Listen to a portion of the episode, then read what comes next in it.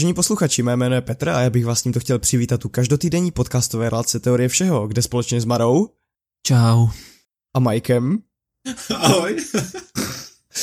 probíráme věci ze světa internetu, které na nás za poslední dobu oslovili. Pokud byste nás chtěli sledovat, můžete tak učinit na našem Facebooku a Instagramu. Maro, co takový depresivní začátek? To nebyl depresivní začátek, to byl takový spontánní začátek, spontánní modulace hlasu. Byla úspěšná?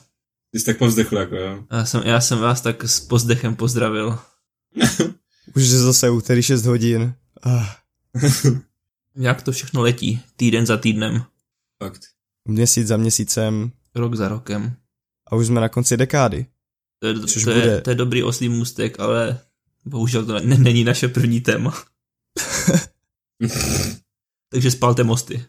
Já jsem se stejně chtěl ještě vyjádřit k minule, protože já jsem tam tak nějak, když jsem to zpětně poslouchal, tak mi přijde, že jsem ne úplně dokonale vysvětlil, co je to stavová exploze. Mně to zpětně přijde hrozně vtipný, protože já se tam v tom topím a podle mě z toho absolutně nevyznělo, co to je, přitom ta podstata toho je jednoduchá, jo, takže já se vám to zkusím vysvětlit, zkusím vám to vysvětlit ještě jednou, jestli to teda pochopíte a zkusím vám to vysvětlit v kratší době. Oh, here we go again. Ach jo. Time to sleep. No, dobře, eh, stavová, I sleep.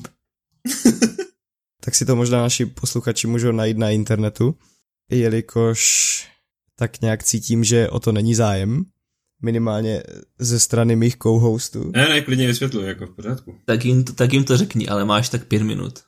Minule mi to zabralo méně a to jsem to nezvládl vysvětlit, takže... Dobře, tak eh, máš minutu, pojď. Dobře, takže představte si, že hrajete šachy, teďka můžete udělat 10 tahů a na každý ten váš tah, který můžete udělat, váš soupeř potenciálně může zareagovat dalšími deseti tahy. To znamená, že najednou za dvě kola může ta šachovnice vypadat 100 různými způsoby. A v každém kole se to násobí deseti, dejme tomu. A takhle za pár kol těch kombinací je tolik, že počítač už nima nedochá, nedokáže projít a nedokáže určit, co je ten kýžený scénář, který chce vybrat, kterým by chtěl směřovat tu hru. Bylo to lepší než minule? Bylo to zajímavé. Plnil s normu jedné minuty. Mm, Bohužel to není nic neříká o tom, jestli jsem splnil míru toho, jestli jsem to vysvětlil líp než minule. Je to lépe pochopitelné, ano. Dobře, děkuji za uznání. Teď už bychom se možná mohli vrhnout na to první téma, kterým je Maro. Eh, Já nevím, jaké je první téma, já jsem ho nevymyslel. Eh, Prvním tématem je Majku. Naším prvním tématem je film Irishman a jeho porovnání s realitou. Podíváme se tedy prvně asi na to vůbec, jestli se nám ten film líbil a jaký na něho máme názor v kontextu toho, že minule jsme ho nehodnotili a nechali jsme si vlastně všechny informace, které jsme o něm chtěli říct na dnešní díl. Takže teď se ti zeptám Maro znovu, jak se ti ten film líbil. Ale musím říct, že eh, s odstupem času u mě maličko zavládlo zklamání. Eh, Byť eh, bezprostředně potom, co jsem se na ten film dodíval, tak jsem si říkal, že je to vlastně jako super. Ale zpětně, když jsem se na to díval s odstupem, tak musím říct, že přece jen ta stopáž tři a půl hodinová možná mohla o takovou půl hodinku jít dolů alespoň o půl hodinku. Ta stopáž je totální masakr. Já jsem ten film, protože jsem neměl tolik času v kuse, že to trvá tři a půl hodiny, tak já jsem ten film viděl asi na třikrát, jako.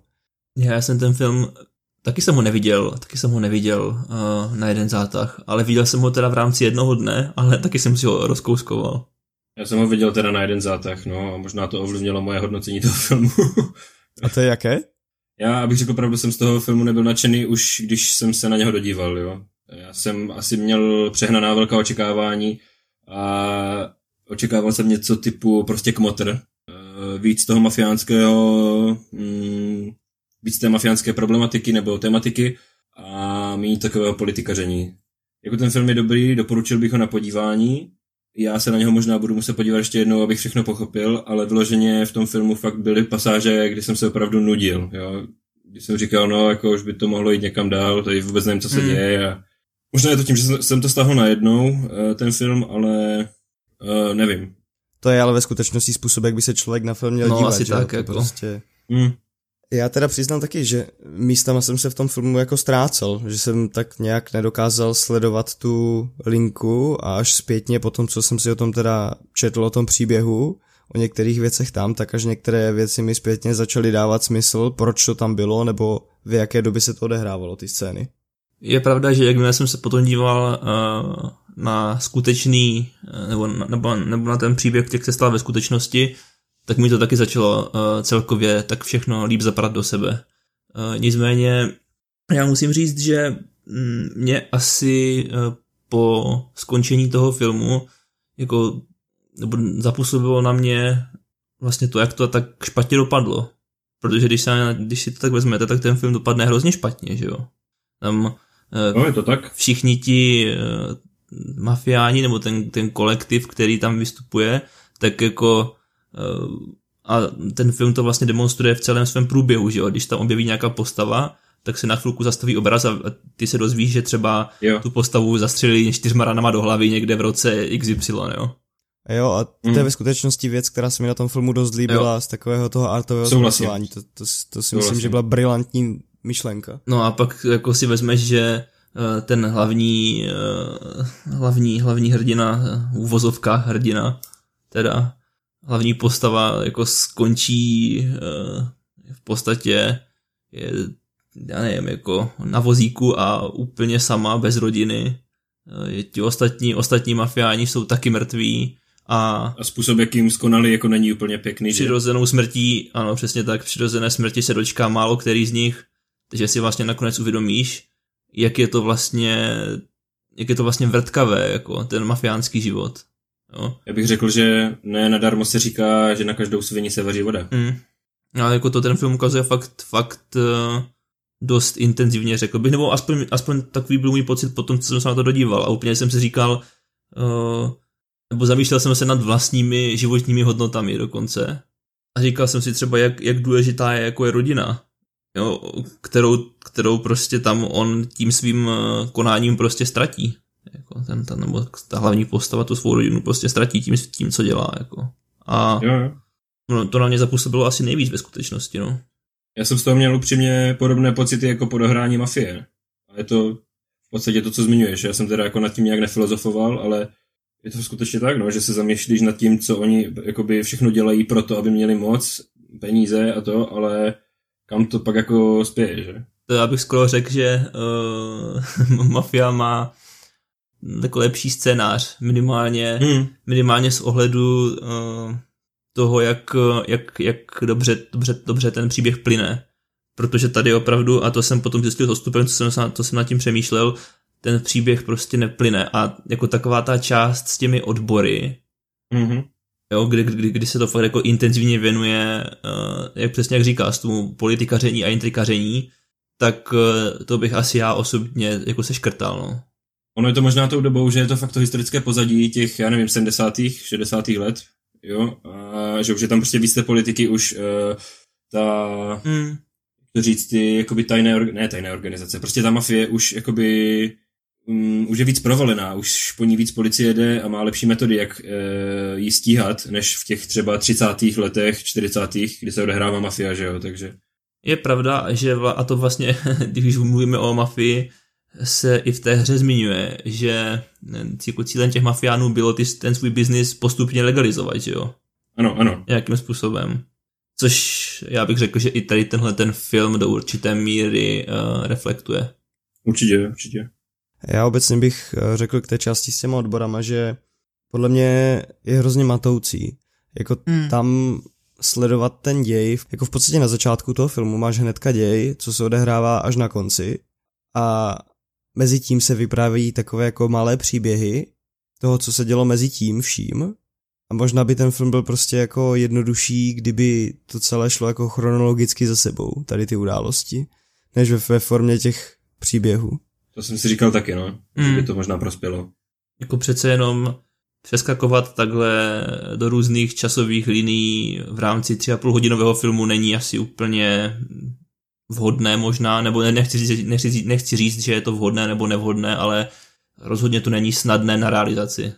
Já bych rád zmínil, že třeba jim se v tom filmu fakt dobře povedlo omlazení eh, Roberta De Nira, ale i přesto, jakoby ze začátku nebylo úplně jasné, ve kterých těch dějových linkách to je, protože když byl já nevím, ano. mezi 30-40 lety, tak jako se až tak nelišil od té současné formy, jakoby kdy jedu mm. na mhm. začátku tím autem někam na tu svatbu, že jo.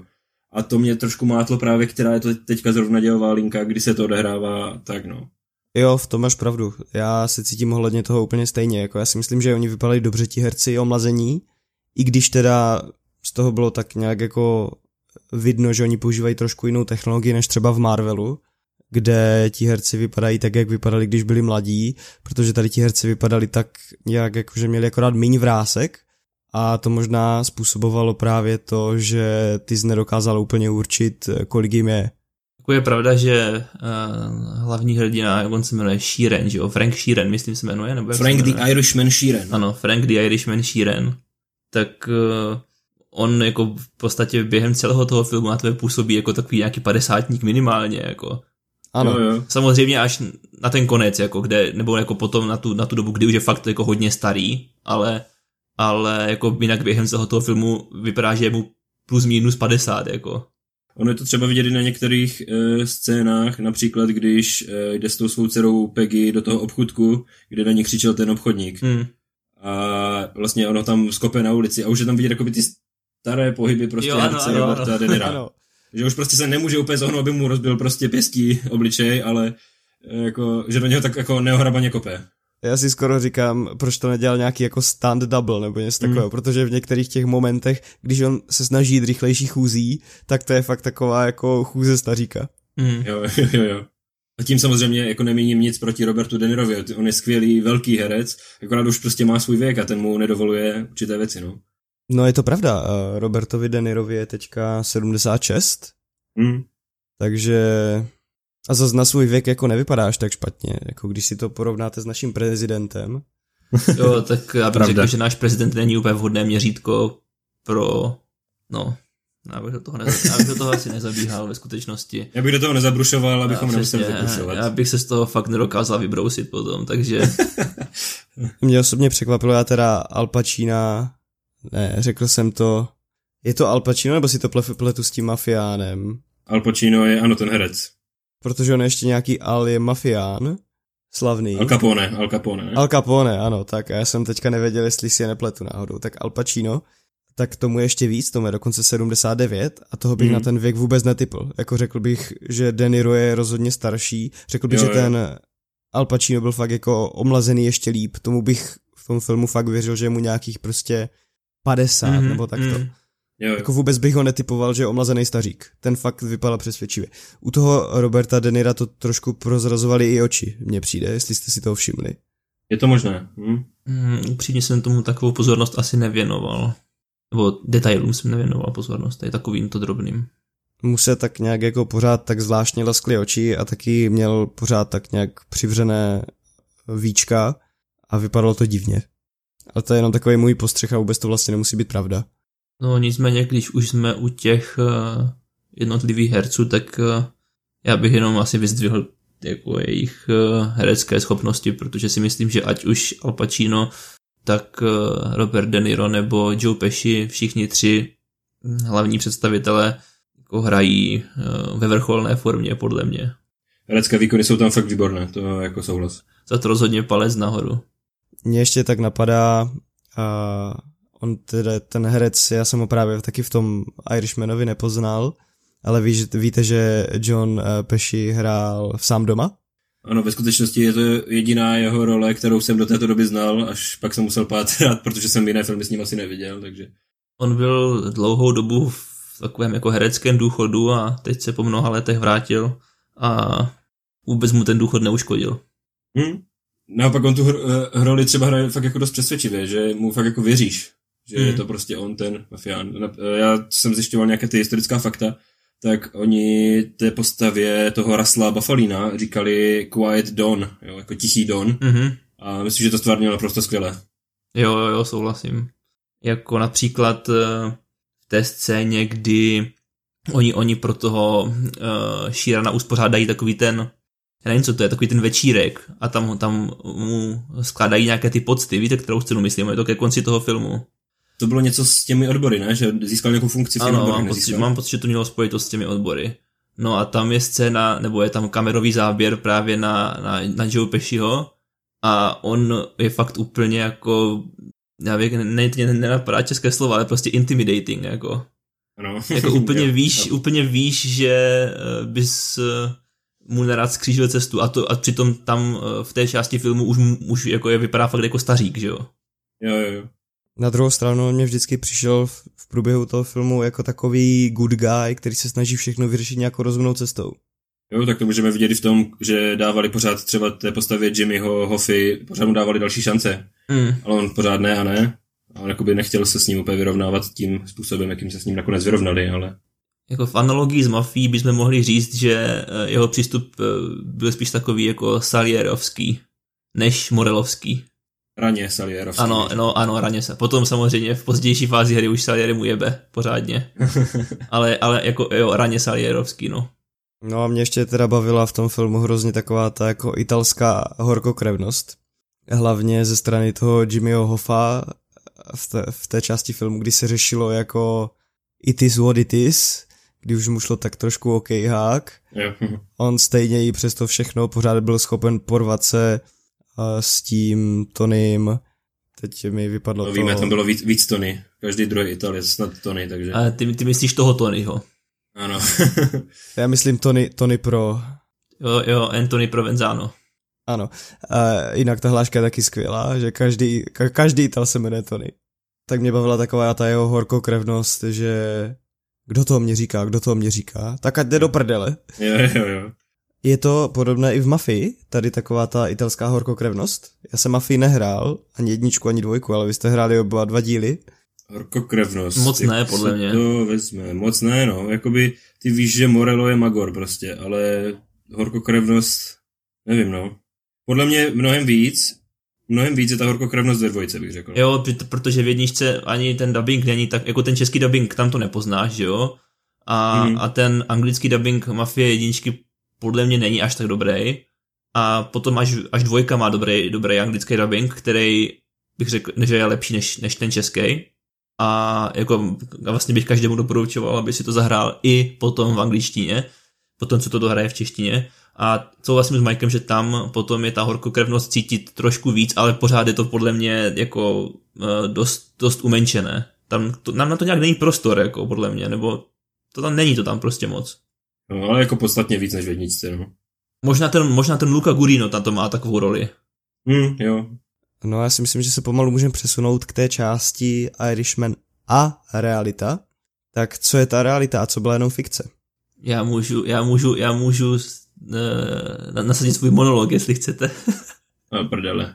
Možná můžeš nasadit monolog a my tě můžeme doplňovat. Dobře.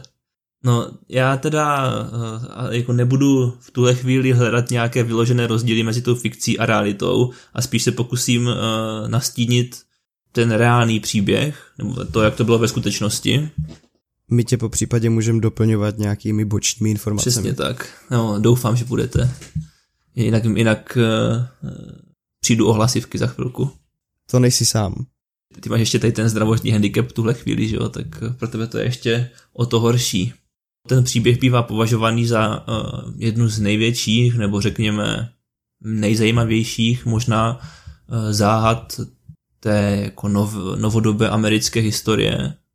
A to proto, že Jimmy Hoffa zkrátka jednoho dne zmizel a vlastně jeho tělo se nikdy nenašlo a nikdy nebylo, nikdy nebylo uh, rozluštěno, proč se tak doopravdy stalo.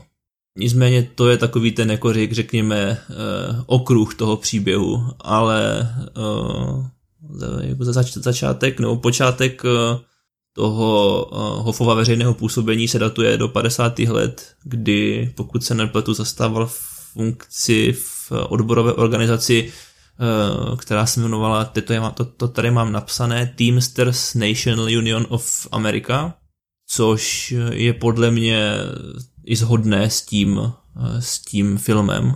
Tam ta organizace je plně stejná, vím, že to tam bylo jako, že to byli nějací Teamsters nebo něco takového. Tam se to jmenovalo Brotherhood of Teamsters. Jo. Což teda eh, je odborová organizace, která je pro takzvané modré límečky, nebo jako blue collar workers, což jsou teda jako jinak řečeno příslušníci jako dělnické třídy bychom možná mohli říct, v podstatě, jako jinak řečeno manuálně pracující lidé. Konkrétně v tom filmu to byli nějací řidiči uh, nákladních aut. Ono to tak bylo i ve skutečnosti, že oni, ta organizace, které šéfoval Jimmy Hoffa, tak uh, byl odbor primárně pro řidiče nákladáků v Americe a Kanadě. Jo. Uh, no nicméně, uh, jak už to tak bývá, nebo bývalo v Americe možná v té době, tak aby si Jimmy Hoffa trošku pomohl v tom svém podnikání, tak začal spolupracovat s, s podsvětím a s kriminálními organizacemi, což samozřejmě mu mělo pomoct jako upevnit trošku tu strukturu uh, těch odborů, tak aby nad nimi mohl, mohl mít pevnou ruku. Ta kriminální činnost začala působit v Detroitu zpočátku a po nějaké době se objevovala v ostatních částech Spojených států, což samozřejmě eh, neuniklo pozornosti eh, FBI, což vyústilo v to, že byl Hoffa obviněn eh, z uplácení právníka nějakého. A to bylo snad proto, že Hoffa si chtěl vylepšit nějakou svoji situaci u soudu který ho vyšetřoval pro korupční jednání, což jako souviselo eh, s organizovanou trestnou činností formou biznisu. Tohle bylo plus minus v které době? To vyšetřování FBI bylo v roce 1957. Mhm. Takže dlouho před jeho zatčením ještě. Jo, jo, jo, jo. On v podstatě, to, to, to jsem teďka chtěl říct, že tohle byl vlastně počátek těch jeho oplétaček se zákonem, a to různé jako podezření z organizované trestné činnosti nebo z podílu na ní se objevovalo i v následujících letech. V 60. letech byl vyšetřovaný hned několikrát a potom konkrétně v roce 64 byl shledán vinným za obvinování nebo za, za ovlivňování soudu teda. za obvinování soudu to by asi jako to asi dělá kde kdo, že jo, ale, ale za ovlivňování soudu. Na čemž měl uh, velký podíl i bratr tehdejšího prezidenta Robert Kennedy, což se vlastně řeší i v tom filmu, že on byl generální prokurátor a ten po něm tvrdě šel v té době. A Jimmy Hoffa dával najevo, že rodinu Kennedyů moc nemusí. Nicméně, zpátky k monologu. v roce 1967 už mu to teda nevyšlo a tentokrát skončil za vříjemi, kde si odseděl eh, čtyři roky z 13 letého trestu. Ve skutečnosti to bylo pět let. Bylo to dokonce pět let, vidíš, tak to mám, mám i špatné informace. Bylo to pět let a on potom měl ještě rok a půl domácí vězení. No každopádně o, o to jeho uh, osvobození se zasloužil uh, prezident, kterého měl asi uh, Jimmy Hoffa trošku víc v lásce než Kennedyho. Trošku hodně víc. a to jest, a to jest uh, prezident Nixon. Uh, a ještě bych doplnil, že podmínkou k tomu jeho propuštění byl zákaz uh, zapojování se do jakékoliv uh, vedoucí pozice ve strukturách odborů a to až do roku uh, 1980. Což samozřejmě se Hoffovi moc nelíbilo teda. A jako hledal si nějaké cestičky, jak by tady tohle mohl změnit a zpátky si do těch, do těch vedoucích pozic dostat. Eh, bohužel už nikdy toho nedosáhl, protože v červenci 1975 bez stopy zmizel eh, z parkoviště před restaurací Ryšavá liška v Detroitu v Michiganu. A eh, ta, když se podíváte na dobové fotky, tak jako ta restaurace, že jo, protože oni to natáčeli přímo, já mám pocit, že to natáčeli ten film, natáčeli přímo na místě té restaurace. Ano, ano. A ta restaurace tak. tam furt stojí v nezměněné podobě. Takže mohli mít krásné autentické záběry v podstatě. Díky tomu. No nicméně, tady v téhle restauraci se měl uh, Hoffa setkat uh, s vlivnými uh, mafiány, konkrétně Antonym uh, Jackalonem, což byla uh, jedna z předních postav Detroitského syndikátu a už zmíněným uh, Anthony Provenzánem, neboli Tony Pro, který byl uh, vedoucím těch Teamster odborů v New Jersey. Ta jejich historie je společná, myslím tím uh, Hoffy a Tonyho Pro, sahá i do minulosti, protože dřív byli společníci Nicméně tyhle vztahy se později zpřetrhaly a podle jako určitých spekulací mělo tady na tom setkání uh, u Ryša Velišky dojít k nějakému společ vzájemnému usmíření.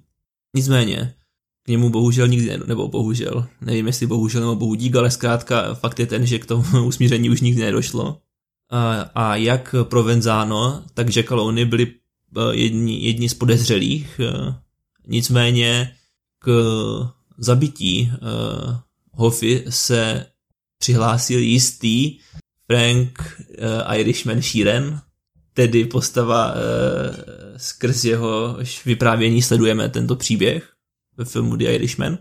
A vlastně tady ten jeho příběh původně vypráví kniha, která se jmenuje I Heard You Paint Houses. Uh, ví někdo z vás, uh, co to znamená? Já k tomu mám právě nějaké taky menší povídáníčko, nebo uh, jako miniaturní ve srovnání s tebou. Tak uh, půjď se do toho právě věta I heard you paint houses, eh, neboli jakoby slyšel jsem, že malujete domy, eh, je první, jsou první slova, která řekl Jimmy Hoffa po telefonu eh, Frankovi, Sheeranovi. A má to vlastně ten mafiánský význam malování domů, toho, že on přijde někoho zastřelí a ta krev vystříkne a omaluje zeď. To je ten význam toho. A ta knížka, kterou ty zmiňuješ, je napsána Charlesem Brentem, což je eh, velmi významná postava, skutečná, která eh, ve filmu chybí. A někteří eh, lidé, kteří schlédli, ten, schlédli tento film, tak diskutují na internetu o tom, že možná Charles Brand je ten, komu vlastně starý Robert De Niro ve, ve filmu vypráví tento příběh. Jak tam sedí na tom vozíčku, v tom domově důchodců nebo kde to a vypráví to jakoby do kamery. Tak o tom jakoby někteří spekulují, že to je právě Charles Brand, komu to vykládá.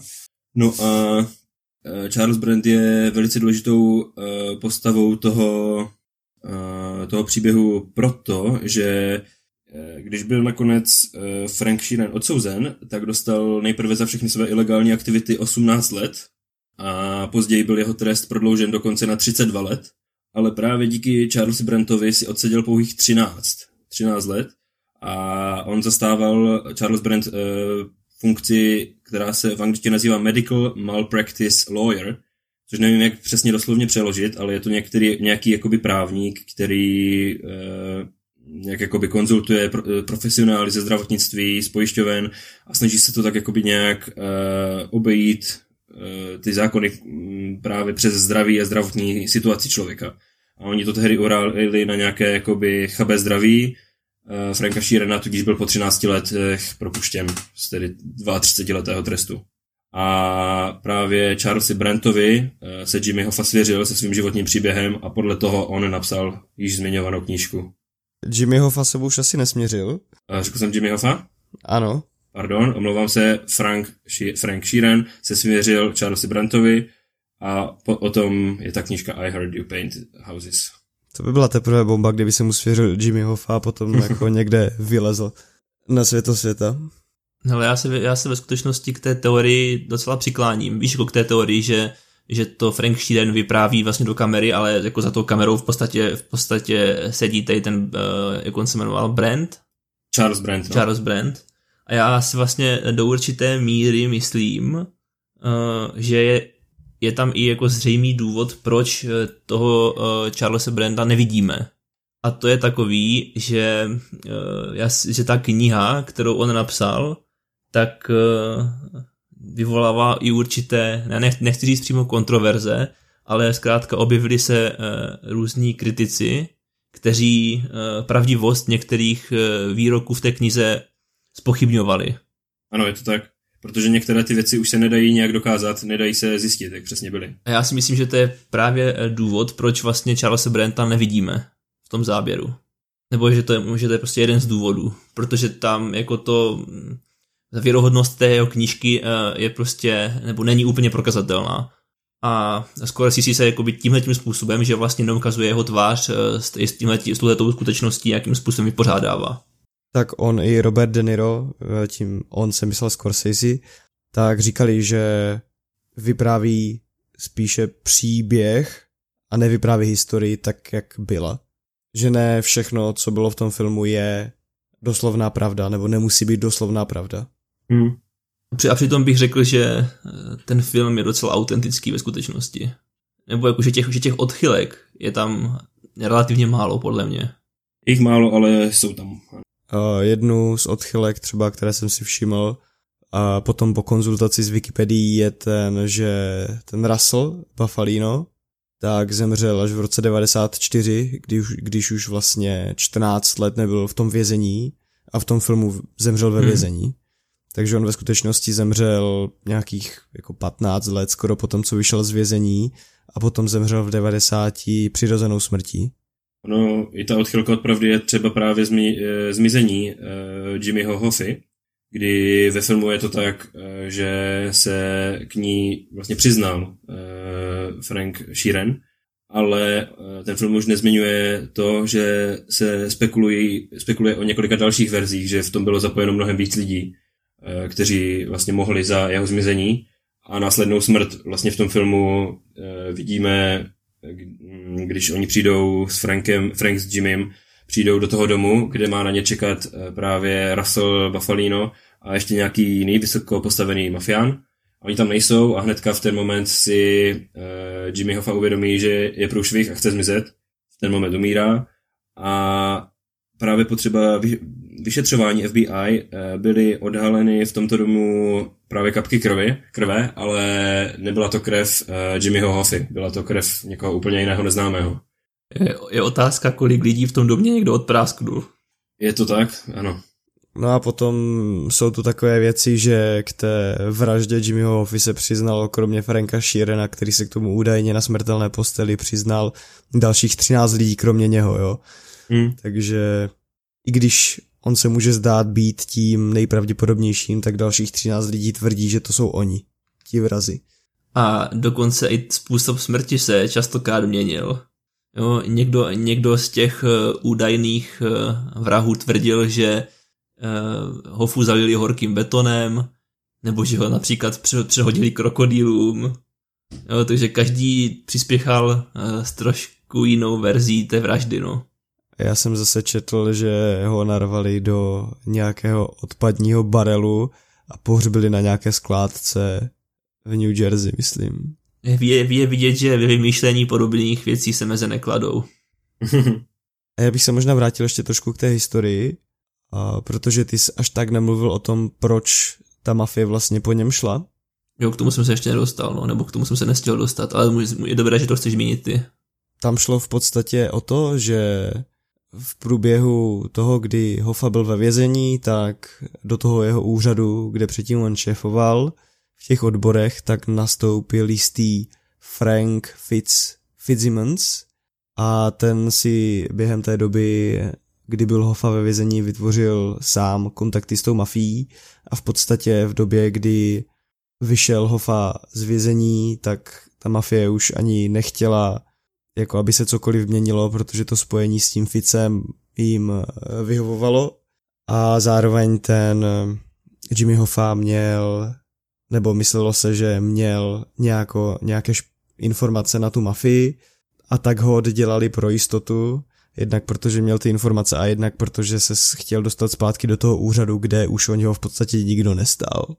A já jsem ještě uh, zaznamenal informaci, že syn toho Franka Fitzsimonce uh, jako nějak těsně unikl před bombou v autě, což se stalo zhruba, dejme tomu, tři týdny před Hofovým zmizením, což měla být údajně uh, jedna z posledních kapek k tomu, aby se oni rozhodli, že, Hofu, že Hofutra nakonec doopravdy odstraní.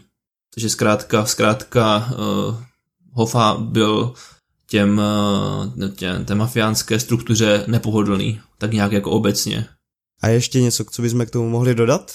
Ty jsi tady zmiňoval, nebo nevím, kdo z vás to byl, že Jimmy Hoffa nechoval příliš velkou lásku eh, k rodině Kennedyových. Řekl bych, že v tom filmu je ještě docela jako uh, milé stvárněno, když, jsem, když je spáchan atentát na JF Kennedyho, tak oni jsou tam zrovna v nějaké kavárně nebo restauraci, já nevím, co to je, a oni se tam jenom tak jako zaraženě dívají na tu televizi. Realita byla dost odlišná, realita byla taková, že eh, Jimmy Hoffa ve skutečnosti skákal na židli a oslavoval velice jako hlasitě eh, vraždu prezidenta, takže... Je pravda, že ve filmu se, se akorát vrátil ke svému zmezlinovému poháru. Ano, a dojedl ho. to musela být ve skutečnosti naprosto groteskní scéna. Mhm. Ještě mně přijde, že uh, minimálně z takových těch filmů, co popisují tu dobu, tak jako američani po něm fakt jako tesknili. Ano. A takhle, když tam nějaký jako pro neznámé blázen tancoval na stole a osloval tu jeho smrt. No ten kontrast musel být obzvlášť velký, protože jo, když si vezmeš, jak jsou američani obecně emotivní, tak na, jednu, na, jednu, na jedné straně jsi měl e, smutnící, e, brečící lidi a na druhé tancující hofu na židli, jako. jak říkáš, to je jako e, výborná a groteskní situace. Jo, jo. Jak jsem mluvil o tom, že potom byl nějaký jako podivín, co tancuje, nebo nějaký neznámý člověk, co tancuje a oslavuje tu jeho smrt, tak to mi přijde taky zajímavé, nebo zajímavé. Těžko říct, jestli je to to správné slovo, ale to, jak Frank Sheeran potom na konci ukazuje fotku nějaké té sestřičce toho Jimmyho Hoffy, že to byl jeho kamarád a to už vůbec neví, o koho Jo, šlo. Ano, jo. ano. Upřímně, já jsem jméno Jimmy Hoffa do tohoto filmu nikdy neslyšel. Já taky ne. Já taky ne, ale upřímně mě bavilo teda si o tom přečíst i něco víc a tak nějak jako proniknout do atmosféry té doby. Jo, jo, jo. Mě upřímně, jakoby, e, zjišťování si věcí o jako, té době bavilo možná víc než ten film. No a bych možná i souhlasil. A obecně ta doba má teďka takovou zvláštní atmosféru pro mě, že možná teda já mám uh, ty kmotry na svém takovém jako pomyslném watchlistu, který jednou chci jako prostě si odškrtat. Určitě to udělej. Možná se v nějaké blížší, vzdálenější době uh, dostanu i k těm kmotrům, no. Určitě to udělej, jsou to fajn filmy. Věřím, že si to užiješ. A tím jsme asi zhrnuli téma Irishmana realita, což je naše možná nejdelší téma, co jsme v podcastu zatím měli. A přesuneme se k opoznání aktuálnějšímu tématu z pohledu dějin a o dost pomíjivějšímu tématu z pohledu dějin a to je YouTube Rewind 2019, který vyšel minulý týden. Tak co si o něm myslíte, chlapci? Tak já už jsem se k tomu vlastně vyjádřil v našem soukromém chatu, eh, kdy jsem říkal, nebo respektive nazval jsem YouTube Rewind eh, festivalem povrchnosti a vlastně si zatím pořád stojím, byť musím přiznat, že ten nejaktuálnější Rewind eh, vlastně mi asi vadí z těch posledních Rewindů jako nejmíň, no. Tomu bych se taky přikláněl, no. A můžu se zeptat, od kdy to nazýváš festivalem povrchnosti? Trvalo to tak jako po celou dobu toho, nebo Hele, to vnímáš určitě, teďka posledních třeba, já nevím, tři, čtyři, pět no, let? po, tak, tak no, poslední čtyři roky třeba. Já bych řekl, že poslední dobrý uh, rewind byl někdy v roce, kdy vyšel Gangnam Style, možná, ne? Tak to byl třetí rewind, který vyšel. No. A já myslím, že to byl jako za mě snad jako poslední dobrý, který jako fakt mám v paměti a to jsem ho viděl jenom ten rok, co vyšel, do té doby jsem ho snad neviděl. A jako potom ty, ty rewindy, co přicházely po to, tak jako jednak jsem nechápal jako souvislosti, na co mají odkazovat.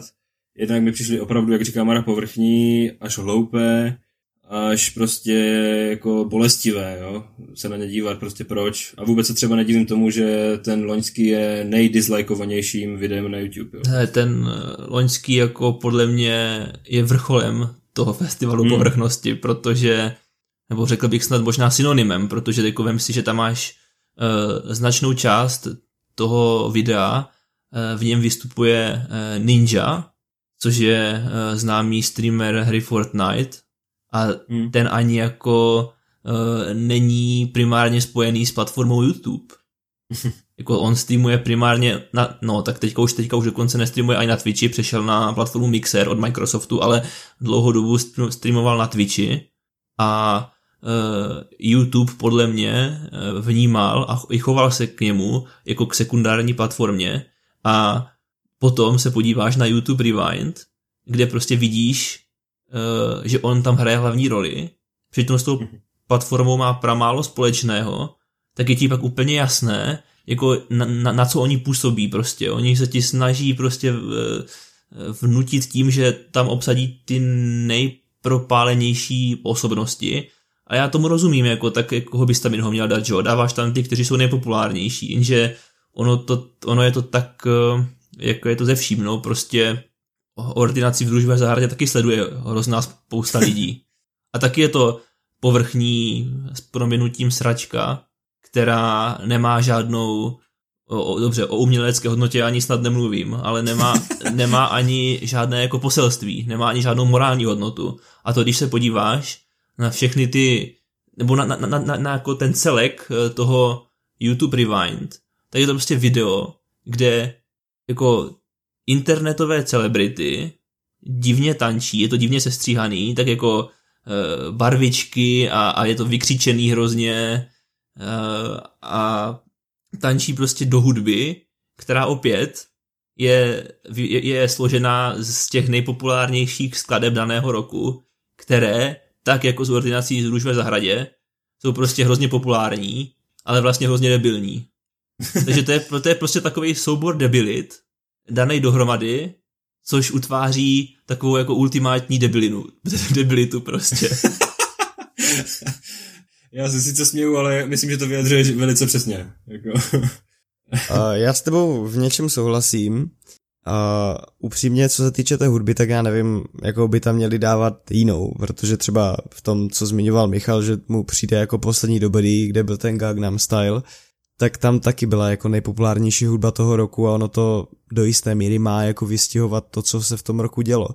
Já jsem spíš s tím měl jiný problém, s těma rewindama za ty poslední roky a to, že to nějak nereprezentovalo tu platformu, jakožto nějaký vztah té komunity s těmi tvůrci, ale spíš to byla taková jako reklama skoro pro investory, a aby viděli, jo, tohle je ta skvělá platforma a tím minulým rokem to teda vrcholilo, kde tam ti jednotliví účastníci řešili takové věci, jako že pojďme být hrdí na Asian representation a all women a drag a přece to na té platformě vůbec není jako to nejsledovanější nebo prostě to, co je na tom podstatný, to tam dělá úplně minorita lidí. Já neříkám, já neříkám, že ženy by na té platformě neměly být, ale přece nejde o to, že to jsou ženy, jako je tvůrce jak tvůrce, je úplně jedno, jestli je to muž nebo žena. To stejné, co se týká barvy kůže. Jako je jedno, jestli jsi Aziat, anebo jestli jsi Běloch. Vždyť eh, na tom YouTube jsou tvůrci i přes těch, já nevím, kolik je ta platforma už live, nějakých, já nevím, jestli 14-15 let, jako Niga Higa, což je Aziat, a je populární úplně od začátku té platformy, tak já nerozumím tomu, proč by třeba v tom Rewindu, jako byl ten minulý rok, se měl oslavovat právě jako to, že do té platformy pronikají Aziati, když tady je příklad jako úspěšného tvůrce, který je teda z Ázie, nebo pravděpodobně on je z Ameriky, ale je to Aziat. Rozumíte mi, co tím chci říct? Jo, jo. Ale já jsem si toho upřímně nějak, zrovna tady tohle konkrétně jsem si nějak nevšiml, nebo nějak jsem to nevnímal v tom minulém rewindu, jako že by tam tady, tady tohle to bylo, že by se tam jako věnovali nějakému šíření povědomí o, o tvůrkyních na YouTube nebo o různých rasách. Bylo to tam dost. Potom tam bylo i o pracujících matkách a jako třeba i ten drak, víte co je drak? Ne. Taky teď ne. Uh, viděli jste třeba Star is Born? Jo, počkej, zrodila se hvězda s Lady Gaga a... Ano, tak ona jo. tam vystupuje v tom drag klubu, tak to je drag.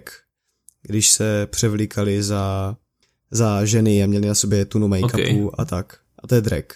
A já jsem v životě v trendech na YouTube ani vzdáleně neviděl, že by tam bylo jedno video, které se věnuje tady tomuto že by bylo jakkoliv úspěšné. A v tom videu se baví o tom, tak co by měl letošní Rewind obsahovat. A první myšlenka, s kterou přijdou, je drag.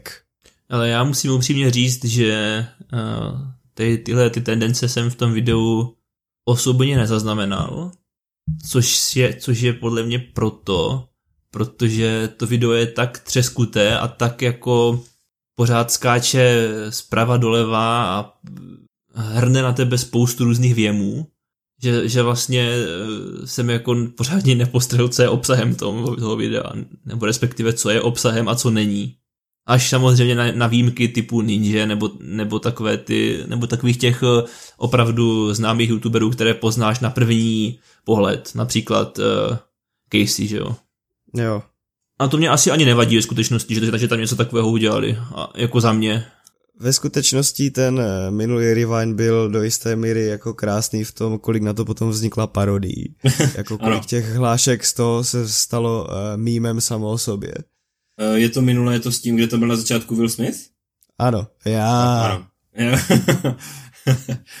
jako těch hlášek je tam prostě jako tuna, zvlášť z toho uh, minuloročního. A mě právě tady to pušování nějaké takové té agendy jako Asian representation a tady ty věci, tak já jsem to zaznamenal, jsem si ty rewindy pouštěl všechny a jsem to zaznamenal tak třeba v posledních jako třech, kde to fakt začali dávat jako dopředu, že je něco, že je to něco, co prostě jako na té platformě jede, což teda já si nemyslím, že tohle je podstata té platformy, to je podle mě ta komunita. No a jak bys to chtěl jako udělat jinak v tom případě?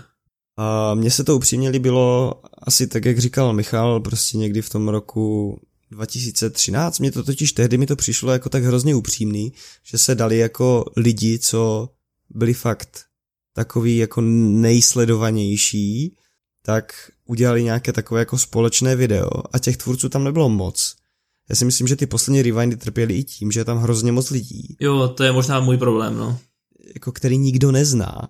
Nebo jako asi zná, ale ty je třeba neznáš. Nebo jakože jakože každý zná, každý zná jenom, jakože je, je málo lidí, kteří znají všechny prostě.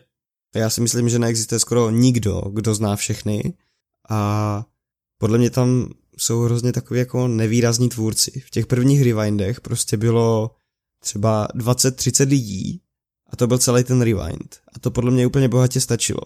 A jsou prostě tvůrci, který, které plus minus, o kterých plus minus máš povědomí. Jenže ono se to na druhou stranu zase tak nemění, že jo, ten vrcholek toho YouTube ledovce. Tam se pohybují více méně pořád ti stejní tvůrci v rámci těch posledních let. Občas tam třeba pronikne někdo nový, dejme tomu Mr. Beast. Který mimochodem nebyl ani v tom loňském rewindu, že jo, to je taky takový jako, proč tam vlastně nebyl, on byl v podstatě objev minulého roku, kdy on totálně vystřelil a letos už byl v těch top deseti nejsledovanějších tvůrcích v té první desítce ale no, prostě dělat to s těma top tvůrcema, no. Jako prostě, když někdo ty čísla na to nemá, tak ho tam nezahrnovat. Asi tolik k tomu.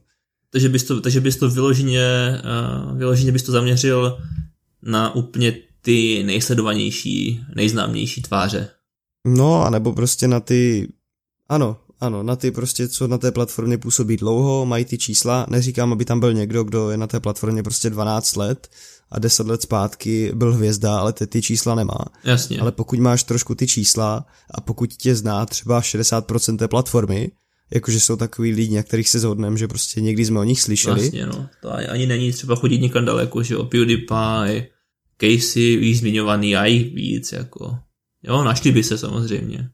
Jo, tak to jsou prostě lidi, eh, které znají všichni a jako o co jde, jako reálně, když si vezmeš potom, kolik lidí sleduje ty non-English speaking tvůrce, kteří i v těch minulých revendech jsou, taky úplně nerozumím tomu, proč tam je někdo třeba, kdo mluví, já nevím, korejsky nebo španělsky, v kontextu toho, že to jsou prostě jazyky, kterým nerozumí jako většina té populace. Abych vůbec neměl nic proti tomu, kdyby to bylo jenom anglický. Potom bychom mohli zase mluvit o určité diskriminaci, že se tam mluví o tom, že v Německu byl nejúspěšnější kanál Kur- Kurzgesagt, ale jako z Česka nebo ze Slovenska tam jako nikdo není. No a tak uh, nemají třeba tady tihleti uh, youtubeři, jak zmiňoval, s, uh, kteří mluví korejsky nebo španělsky nebo německy, nemají zkrátka ty čísla tak dobrá, že si zaslouží v tom rewindu být? Já nevím. Já bych tam prostě pušoval spíš lidí, kter, kteří mohou oslovit jako všechny. Nebo kteří mají tak nějak jako prostě nemají jazykově omezený dosah a já si myslím, že se zhodneme, že dneska prostě tím univerzálním jazykem je angličtina. Asi jo, jako asi jo, ale pořád, pořád to, to pro mě, ani tohle pro mě osobně není až takový problém. I když souhlasím s tím, že uh, slyšet tam mluvit někoho španělsky, jakože mě to absolutně nic neřekne prostě. Já bych řekl, že koncept toho YouTube Rewind jako uh, celkově je špatný a měl by zaniknout. To je úplně můj extrémní kontroverzní názor, možná, ale prostě abych to zrušil a úplně bych to přepracoval jiným způsobem.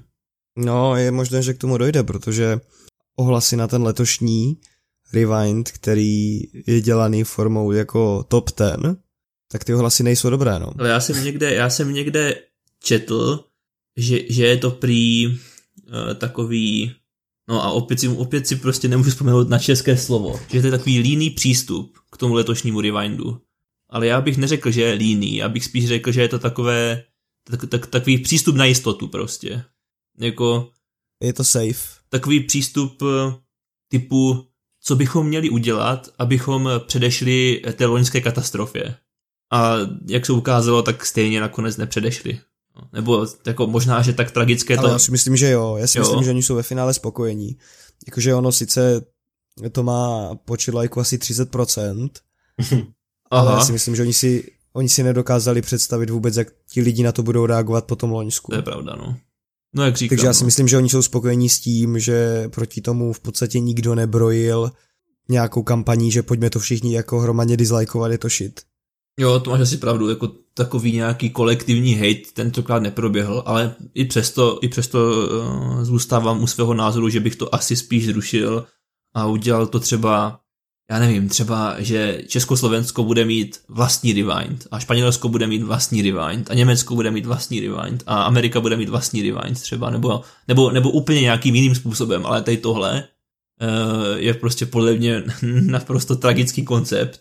A opět, možná, že, že už jsem prostě jen starý a těm uh, divákům uh, v věkovém rozmezí od 10 do 15 let to přijde jako naprostá bomba. No podle toho, podle toho like dislike ratio asi spíš ne. jako možná ale... nejsem cílovka, ale prostě podle mě fakt tohle je jako, jak jsem říkal, festival povrchnosti a já už jsem to tady, já už jsem to tady zmiňoval a už se k tomu nebudu vracet, ale prostě z mého pohledu je tohle dost, uh, no jak jsem říkal, tragický přístup. Já jsem chtěl říct, uh, jestli se nemýlím, tak uh, PewDiePie loni dělal svůj vlastní rewind, nedělal? Který pak se naopak stal na chvíli nejlajkovanějším videem na YouTube, není to tak? Já nevím, jestli nejlajkovanějším, ale byl dlouho v trendech. Jako překonával ten originální od YouTube. Ale tak to je samozřejmě, to je samozřejmě taková ta jako forma protireakce, že jo? Já si nejsem jistý úplně na kolik procent to totiž popisuje celou tu platformu a na kolik procent je to nějaká akorát jeho komunikace s jeho fanbase. Mhm, Víš co, to máš prostě jako, vyšel ti YouTube Rewind, který byl hrozný a všichni ho hrozně dislajkovali kolektivně, pak eh, PewDiePie udělal v podstatě reakci tím, že udělal svůj vlastní Rewind a všichni si, všichni si řekli, pojďme ukázat YouTube, že, že uh, to fakt jako pokazili, tak všichni začali Jo. kolektivně lajkovat ten PewDiePie Rewind, jako. Ty na druhou stranu, já si myslím, že to, jak to udělal PewDiePie, jako do jisté míry je cesta, protože on zhrnul... Já si ne, já už si ani nepamatuju, jaké to bylo. Nebo Já si to taky moc vlastně nepamatuju, bylo. ale mám pocit, že se mi tehdy líbil. On zhrnul v podstatě memečka, co byly za ten rok a zhrnul i nějaké to dění jako na platformě jako takové, jako on tam zhrnul Suicide Forest, eh, jak byl Logan Paul s tou mrtvolou v tom lese. Jo. Ano. Jo, jo, jo. To samozřejmě prostě YouTube jako nedá do Rewindu, i když to byla naprosto jako klíčová věc v tom roce. Eh, Samozřejmě celým tím videem se nesla atmosféra toho boje PewDiePie versus T-Series, což byla taky velká věc, která jako v Rewindu úplně chyběla a to bych řekl, že to byla velká věc na celé té platformě, protože na to reagovalo spoustu tvůrců, kterých s PewDiePiem nemělo nic společného a nějak jako ho ti tvůrci podpořili a řekl bych, že to byl fakt jako sledovaný event. A další spousta jako věcí tam bylo, tam bylo spousta jako dohromady zhrnutých videí, co byly na té platformě, co bylo populární a pak hlavně jako memečka. Jako asi prostě. Tak a já si myslím, že to je do jisté míry jako je to, rep, je to rozhodně přesnější reprezentace toho, o čem ten YouTube je. Já vím, ale zároveň nemůžeš čekat, že YouTube vydá vlastní video, vlastní rewind, ve kterém bude zmiňovat něco o sebevražedném lese. Dobře, tak ten sebevražedný les je do... Ten sebevražedný les je extra. Ale i, to, i, i ten Ok. souboj, i ten souboj, jak to bylo, KSI versus kdo? Logan Paul. Víš co, to je zase takový prostě uh, obsah, který, uh, ve kterém je v uvozovkách násilí, jako dejme, dejme tomu, nebo je to nějaká propagace násilí.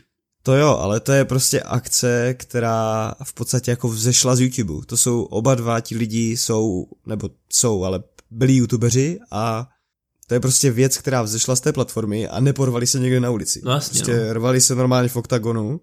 Ale víš co, jako byť bych si to přál, aby to v tom Rewindu bylo, tak jako vlastně mě jako vůbec nepřekvapuje, že to tam není. Ano, mě to nepřekvapuje, že to tam není, ale myslím si, že takovéto věci by tam být měly. Suicide Forest ne. Naopak, tady ten souboj ano. Myslím si, že by tam měly být ty uh, memky z toho roku, prostě, co byly výrazné. A různé prostě takové věci, jako je jasné, že, že když byl v tom roce třeba Harlem Shake, takže v Rewindu by měl být Harlem Shake, protože to byla prostě velká věc, která ovlivnila tu society a prostě takové velké věci. Society. Takové věci si myslím, že by v tom Rewindu být měli, pokud to prostě není vyloženě to, že někdo natáčí někde nějakou mrtvolu, nebo prostě pokud to není takhle extrémně špatný, tak si, já si nemyslím, že když to je v podstatě oktagon je sport, tak si nemyslím, že to je věc, která by neměla tady v tomto být. Jako, já nevím, no, já bych prostě celý ten koncept nějak asi předělal. A, Já souhlasím. a být, být v pozici YouTube, tak se spíš starám o to, aby lidi jako Logan Paul už nikdy nemohli nikde veřejně nic dávat na internet. Ano. než nějakým vytvářením YouTube Rewindu.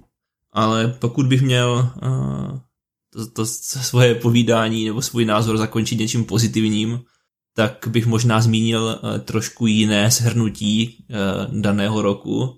A to, a teď nevím, jak se to jmenuje, ale je to nějak jako Year by Google nebo něco takového.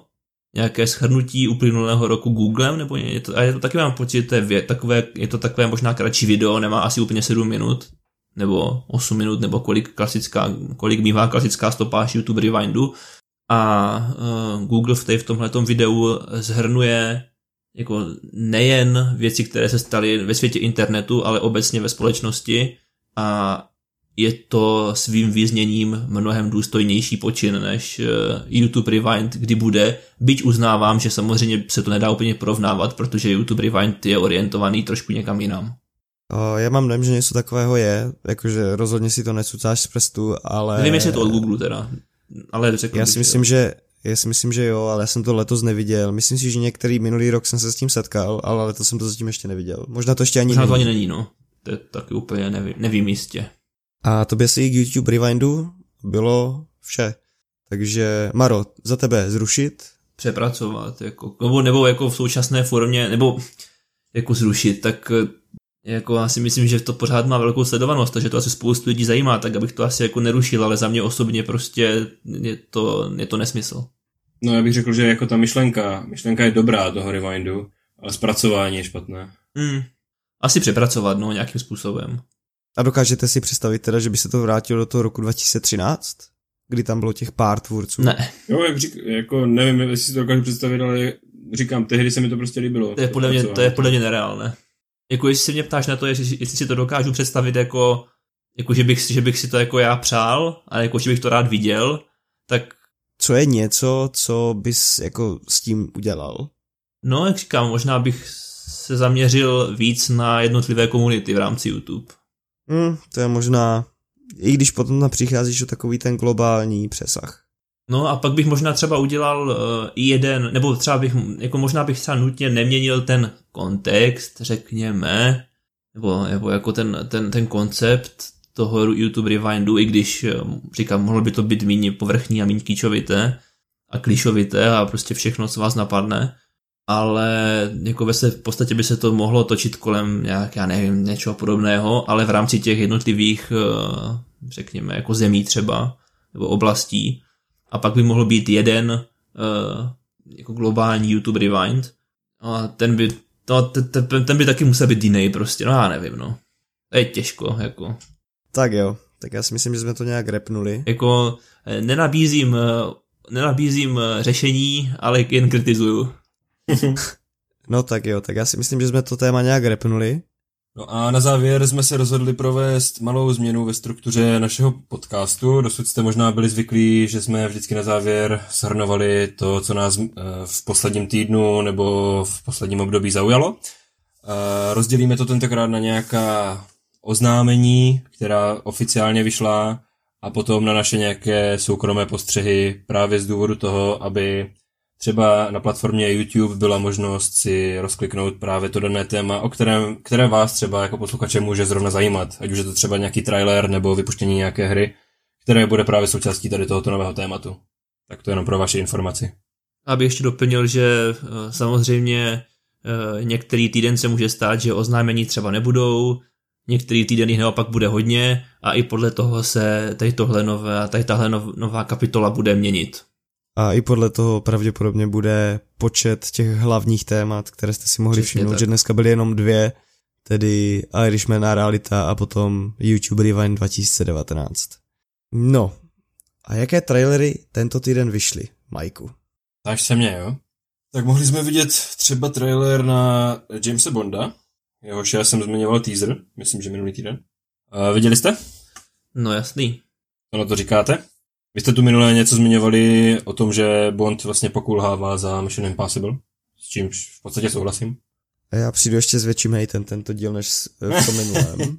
Hele, já si myslím, že kdybychom to měli porovnávat čistě na základě trailerů, čili srovnat trailer na Bondovku No Time to Die a trailer na Mission Impossible Fallout, to je ten poslední díl, pokud se napletu. Ano. Tak eh, jako ten trailer na Mission Impossible Fallout je úplně někde jinde kvalitativně prostě. Teď on tam létá ve stíhačce a tady prostě je to všechno... Tady létají na motorce, vyjedou nějaký schody a letí na motorce. a to je všechno dělané v počítači, Tom Cruise tam sedí a pilotuje tu stíhačku. Nicméně, eh, jako mě ten trailer jako přišel v pohodě ve skutečnosti, Hmm. Uh, nic moc o tom ději neprozradil, uh, bych řekl. Což je asi dobře na ten trailer. Uh, my jako samozřejmě nějakou takovou tu kostu příběhu máme, to je snad o tom, že, že, že, že Bond je snad uh, už není jako aktivní součástí té agentury nebo něco, ale pak se nějak vrátí, že jo, nebo něco takového to je, já bych řekl, a jako těžko to soudit, jako ten trailer vypadal jako, že nabitej akcí, uh, bylo tam pár zajímavých záběrů, ale na druhou stranu jako přijde mi, že takových trailerů už jsem viděl spoustu prostě. Je to nemastný a neslaný. Jo, to je, to je pravda, to je pravda. Jako já se na ten film těším docela, nebo tak jako tak jako normálně se na něho těším, nejak extra, ale jako... Prostě si ho pustíš, až vyjde. Jo, jako... Jako ne, nešel bys do první řady v kině, asi. To asi ne, to, to bych asi nešel, ale určitě se na něho podívám. Jako jo, to, zase jako, jako, já proti té značce jako nic nemám a jak říkám, a už jsem to zmiňoval v tom předchozím eh, díle, v předchozím podcastu, tak já samozřejmě té značce přeju, aby produkovala co nejkvalitnější filmy, že jo. Mhm. Takže tak. No, jako já mám předešlé Bondovky, ne všechny, ale mám předešlé Bondovky rád jako filmy. Mně se líbila Skyfall docela dost a vím, že to je docela i kontroverzní, protože se to spoustě lidem nelíbilo moc. Že, že Třeba mě zrovna, já jsem to, Skyfall moc nemusel. Mělo to trošku uh, bylo to trošku jinak pojaté než ty předchozí Bondovky, ale mně se, to, se to docela líbilo.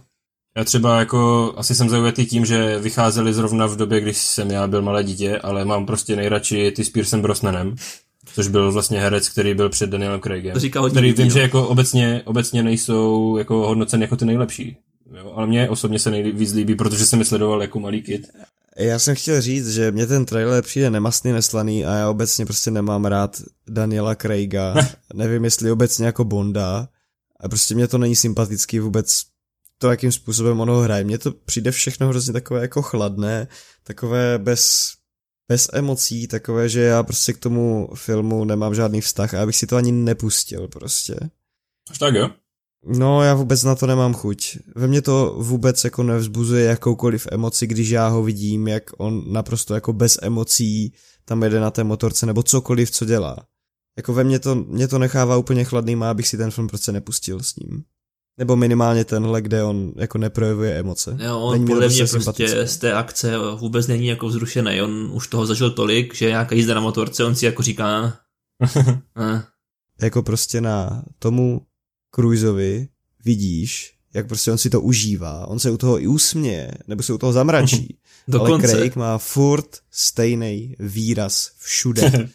A prostě I don't care. Na druhou stranu si myslím, že vše k tomu to bylo řečeno, ne? Či snad? Mm. Asi, asi jo. To je jako, Když se dost... Já bych jenom k tomu řekl ještě to, že po, po minulé Bondovce Spectre mají prostě co, co napravovat, tak doufám, že se poučili. No a když se dostanu k druhému traileru, který chceme zhodnotit, a to je Free Guy, tak to na druhou stranu vypadá úplně fantasticky. Ten Ryan Reynolds, teda krom toho, že ho mám rád jako herce, tak prostě se směje, mračí, cítíš z toho ty emoce. Já mám chuť si to pustit, kdyby to bylo dostupné, tak si to pustím teď hned, ale u toho Bonda to prostě nemám. A jak se cítíte vy ohledně traileru na film Free Guy? Jo, mně si, mně si líbí ten koncept, že on je jako nějaký prostě bezvýznamný pracovník banky, e, v podstatě bys řekl, ta jako non-playable character NPCčko ve hře objeví, že mu zjistí, na, na, nabíde vědomí, že se nachází ve hře s otevřeným, s otevřeným světem a jako začne si trošku diktovat vlastní pravidla, no. To je jako, to mně přijde super. Ale, ale, mám k tomu jednu, nebo nemám, já vlastně nemám výhradu k tomuhle filmu, ale mám výhradu k Ryanovi Reynoldsovi. No. Protože Ryan Reynolds je v každém filmu prostě Ryan Reynolds. Ano, ale to mě vůbec nevadí. No, tak je pravda, že on si vybírá takové filmy, ve kterých to jako nevadí. Ale já si skoro říkám, že tady takový herec vlastně jako není schopný zahrát jakoukoliv jinou roli. A vlastně bych dokonce si dovolil zajít tak daleko se svým tvrzením, že Ryan Reynolds vlastně není až tak dobrý herec. Protože zkrátka, protože zkrátka dokáže zahrát jenom jednu jedinou polohu. To může a nemusí být pravda. Já jsem ho teda viděl v Deadpoolovi, viděl jsem ho v Detektiv Pikachu, a potom jsem ho viděl v nějaké romantické komedii. Tam už si teda nepamatuju, jak hrál, jo, jestli hrál zase klasický Ryan a Reynolds, ale možná je to tak. Nevím, jak se to romantická komedie jmenovala. Jako jo, to prostě může být pravda, ale mě to nevadí, protože ty role, které on hraje, jsou hrozně likeable. Je pravda, že on si je vybírá tak, aby do toho ten jeho herecký styl zapadal. A přesně, a mně přijde, že tady to prostě sedne. Jo. Jak hřebíček na hlavičku. Souhlasím. Jo, a já se na ten film docela těším a ve skutečnosti si vzpomínám matně, že jsem o, tady, o tomhle námětu uh, četl před nějakou dobou, a nevím, jak to může být dlouho, jestli třeba tři čtvrtě roku, a říkal jsem si, to zní jako hrozná blbost prostě. A to bude zase určitě taková nějaká kravina, která bude uh, přesně uh, zapadat do takové té škatulky otřesných uh, filmů souvisejících s počítačovými hrami, což se, ve skuteč- což se ve skutečnosti může pořád stát. Tohle bude ten film, který to prolomí. Ale taky by to mohl být film, který to třeba prolomí a jako jestli jednou se to nakonec prolomit musí prostě, tak třeba to bude zrovna Free Guy. Jako ono to působí celý ten film působí naprosto absurdně jo. z toho traileru. Tam byl nějaký jako Fortnite dance, byl tam Wilhelm Scream a mě teda dostává, ono to dělal i Deadpool tady tohle, ale jak je tam na začátku toho traileru napsané od studia, které vám přineslo ano. krásku a zvíře, Aladina, Lvýho krále a toho dokonce dvakrát. Jo, to je přesně takový, i ten marketingový přístup k tomu je stejný, prostě od Ryana Reynoldse. A to tak bylo i s tím detektivem Pikachu, oni v podstatě to udělali úplně stejně jak s tím Deadpoolem. Detektiv Pikachu byl akorát PG-13, prostě Deadpool. Nebo mluvil takovýmto stylem. Takže ve skutečnosti opravdu možná Ryan Reynolds, jako vždycky jenom Ryana Reynoldse, ale jelikož tu postavu mám rád, tak mi to nevadí. Jo, tenhle film vypadá jako vtipně docela, pustil bych si ho určitě. Jako, jak, jak, jako nevím, jestli, nevím, jestli je to úplně na kino, ale uh, jakmile to bude dostupné na nějakých digitálních platformách, tak se na to asi vrhnu s chutí. Pokud to jako nebude nějaký úplný jako gigantický propadák prostě. Myslím tím jako kriticky pohledu recenzí.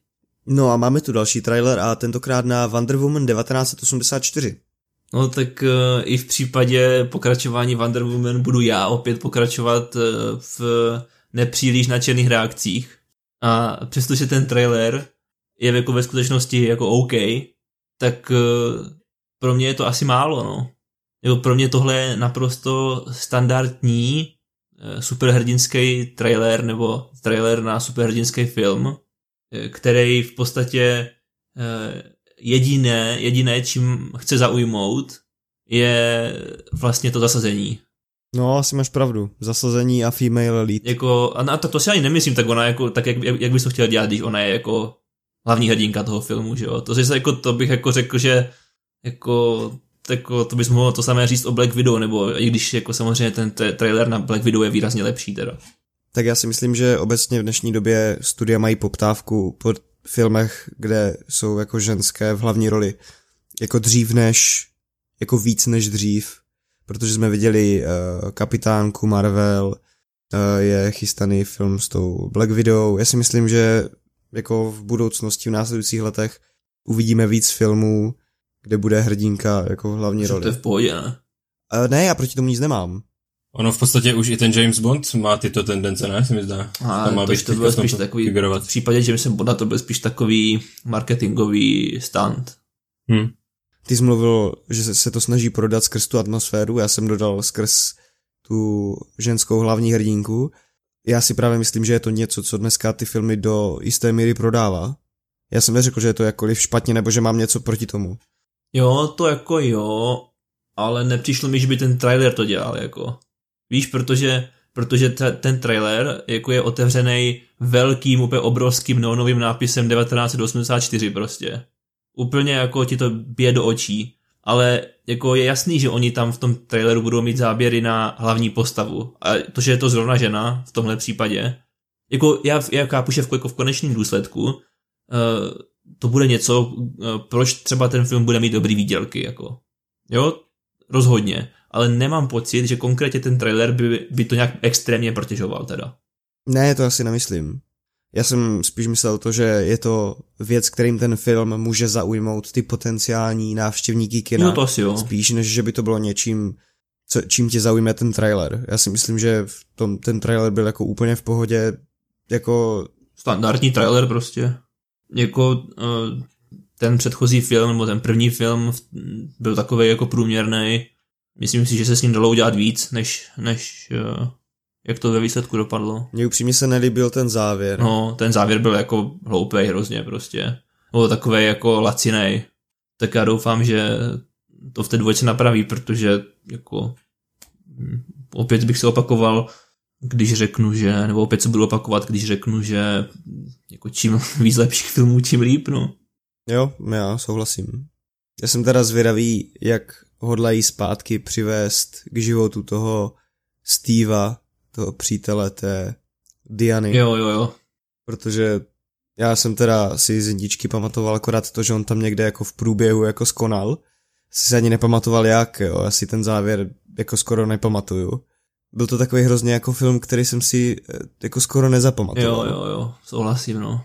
Já jsem je třeba nevěděl ani kompletní. No, to asi zas, to asi zase není takový hřích, jako. mě to až tak jako nebavilo nebo nelíbilo se mi to, že jsem tam prostě nedal. No, já jsem možná ten konec viděl v takovém polospánku, jako.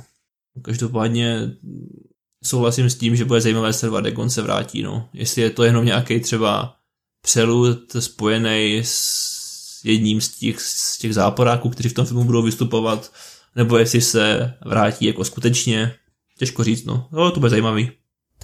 To asi úplně nemyslím, protože já mám dojem, že on od začátku měl smlouvu na víc filmů. Jo, tak to je bylo dobrý, kdyby se vrátil jako naplno, že jo. Já si myslím, že jako to na tom filmu bylo docela hezký, že jo, to jako ta jejich, ten jejich vztah. Ano, jo. Já si myslím, že bude zajímavá taková ta změna, že oni v tom prvním díle ukazoval ty věci, co jsou normální v tom vyspělém světě. A jo. teďka ona mu bude ukazovat, jak vypadá ten vyspělý svět. Což je vidět i v tom traileru. Což je vidět i v tom traileru, to je fajn věc. Jako. Jo, já si ve skutečnosti myslím, že to může být fajn film. Jako mám, mám blíž k tomu podívat se spíš na Wonder Woman, než na Jamesa Bonda. Jo, to asi jo. To asi jo. Jo, souhlasím. Jo, to já asi ne, no. Já celkově to DC filmové univerzum moc nemusím, takže... Tak to už hlavně není jako univerzum, to je spíš prostě film sem, film tam. Jo. Jo, hm. to, to už je věc, která neexistuje. Hmm. No, jako mně přijde, že prostě to tak špatně nastartovali, že se jim to tak jako celé rozsypalo, že jsem do toho neměl vůbec chodit jako do DC. Čím neříkám, že jako DC komiksy jsou špatné, myslím si, že jako jsou výborné. Například si myslím, že třeba sám Batman jako převažuje veškeré Avengers, ale... No a dále v tomto týdni vyšel ještě jeden trailer na film, a to Ghostbusters Afterlife. Turu, turu. to vypadá fajn. Myslím si, že nikdo z nás eh, neviděl ty předchozí díly, nepletuli se. Neviděl jsem ani ty původní dva, ani ten nový, kde byly hlavní hrdinky ženy. Ten byl hrozný, teda aspoň. Já to mám v plánu se na to podívat. Jako na všechny tři? Teda na ty staré. Ne, na ty původní. Ale jako v nedohlednu. Ale jako ke kritice genderové vyváženosti se obvykle moc jako nevyjadřuju, ale musím říct, že eh, ten film eh, třetí Ghostbusters eh, to postavil jen na tom, že tam jsou ty ženy a dopadlo to tak strašně prostě. Jim, jim, jim bylo úplně jedno, že, ta, že, ten, že, že filmy potřebují i scénář třeba nebo tak. je prostě jediné, co se je zajímalo, bylo ob- obsazení čtyř ženských hlavních rolí a to bylo všechno. Nebo tří nebo čtyř, a nevím, to není podstatný prostě, ale zkrátka jako tohle je přesně ten špatný přístup a, a, a něco takového podle mě navíc potom zároveň škodí těm filmům, jako je třeba Wonder Woman. Jako prostě takovýhle přístup e, nikomu a ničemu neprospěje. Byl to propadák, e, v, v, jako kasovní, to byl, byl to kasovní propadák, prostě hrozný film e, a ve skutečnosti e, bych řekl, že naprosto pohořel v té reprezentaci žen, takže jako všechno špatně s tímhle tím filmem. By měl, by měl někdo úplně jako vymazat z historie kinematografie, podle mě. Já jsem ho teda neviděl, takže já ho nemůžu až tak... Já jsem ho taky neviděl, ale to není pod, jako na to se nebudu dívat ani prostě. To, to, ale není potřeba se na to dívat, aby z tohle mohlo o tom filmu říct, podle mě. Je pravda, že tohle je jeden příklad, tohle je jeden příklad za všechno. Jo, jo, jo, to jako, tímhle směrem se prosím nevydávejme. Už nikdy. No, zpátky k Afterlife. Bude možná lepší. Uh, mně přijde, že vypadá fajn to herecké obsazení. Jo. Paul Rudd si myslím, že je fajn. Uh, Finn Wolfhard. Mě pobavilo kterého, Finn, ano. Finn Wolfhard mě pobavil, že tam je. Kterého můžeme znát třeba z It nebo ze Stranger Things. Mně přijde, mně přijde on jako hrozně výrazný herec. Jo. Tím vzhledem prostě. Jo, je to tak. Je to tak. Mě překvapilo hrozně dobré přijetí toho filmu, co se diváků týče. Ten trailer má hrozně dobré hodnocení na YouTube. A já si myslím, že je to dané i tím, že se tam bude vracet. Ano, přesně tak. Originální no. cast.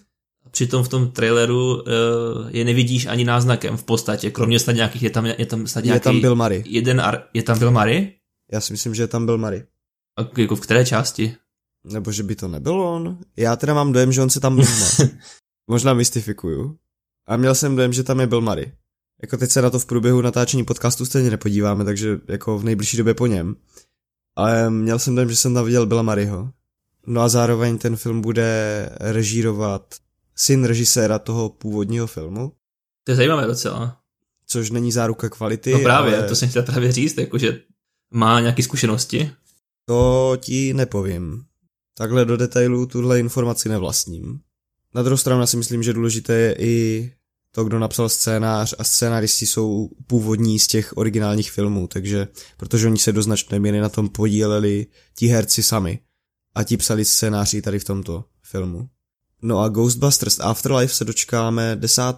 července 2020. To je docela brzo. No a dále tu máme jedno oznámení ze světa her a to oznámení nového Bioshocku. Řekneš nám o tom víc, Maro? No, můžu vám říct uh, alespoň to málo, co se o tom ví, protože ono to není oznámení v pravém slova smyslu. Uh, ano, je pravda, že uh, vydavatelský dům uh, 2K oznámil práce na pokračování série Bioshock. Nicméně to je vše, co se detailů o té hře týče, protože to oznámení přišlo společně s oznámením nového vývojářského studia, které se jmenuje Cloud Chamber. A právě v tomto studiu bude nový Bioshock vznikat. A v té nějaké tiskové zprávě, která tady tohle oznámení doprovodila, se dokonce píše, že ten nový Bioshock je, uh, nebo vyjde až za několik let. Jo? Takže ani ne za rok, ani ne za dva, ale píše tam za několik let. Uh, což uh, je zajímavé hned uh, ze dvou důvodů. Z prvního důvodu je to zajímavé proto, proč to teda oznamují tak brzo proč eh, raději, raději nepočkat, než bude mít hra půl roku před vydáním a pak ji slavnostně ve vší parádě eh, odhalit světu. Eh, napadá vás, proč k tomu oznámení došlo tak brzo? Nope. Já nevím, kvůli nějakým investicím. Uh, no, můžeme říct kvůli lidským investicím. Aha. to primárně kvůli tomu, aby oni mohli uh, začít uh, na ten projekt uh, najímat více lidí, nebo do toho studia, protože ono v tom herním průmyslu uh, se jako mnohem, mnohem líp někoho nalákáte, když řeknete, pojď za náma pracovat na novém Bioshocku. Mhm, jo, to dává smysl. To je v podstatě... To je ten důvod, proč oni to takhle oznámili, protože aby, aby už takhle dopředu mohli, mohli uh, zaměstnat co nejvíc lidí. To chytré. Vlastně, vlastně něco podobného se stalo se Cyberpunkem, že jo, o té hře víme už taky hrozně moc dlouho. A pak tam bylo eh, mnoho, mnoho let mlčení a až eh, snad já mám pocit, že na minulé E3 se ten marketing naplno rozjel, ale jinak jako o té hře se ví už dlouhé roky. O té hře se podle mě vědělo ještě před oznámením Witchera 3. Až tak jo? To, to už je dávno teda. To bylo podle mě vyloženě proto, že oni eh, chtěli nalákat eh, vývojáře do CD projektu. Nebo Kiena chtěli nalákat. Nebo Kiena, přesně tak. Já si myslím, že to jim zabralo nejdelší čas tady tohle vyjednat. Co rozhodně. tak těžko říct, když Kiena dostal i SpongeBob ve filmu. Fakt? Jo, je tam. Ano. To vůbec nevím. Viděl jsi trailer na SpongeBoba, on tam hraje nějaké sluníčko nebo nějaké... Je, no, je, v podstatě je tam něco jako sluníčko v Teletubbies, ano. OK. Tenhle... Já se omlouvám všem posluchačům, že jsem neviděl trailer na uh, SpongeBoba teda. On už je teda starší, to mě, jo. To mě uniklo, no. Nebo tak jsem, co možná... ten film už je i venku dokonce. To ne, ale ten trailer jo. se možná datuje ještě před zahájení našeho podcastu. Jo, vidíš, no. Takže...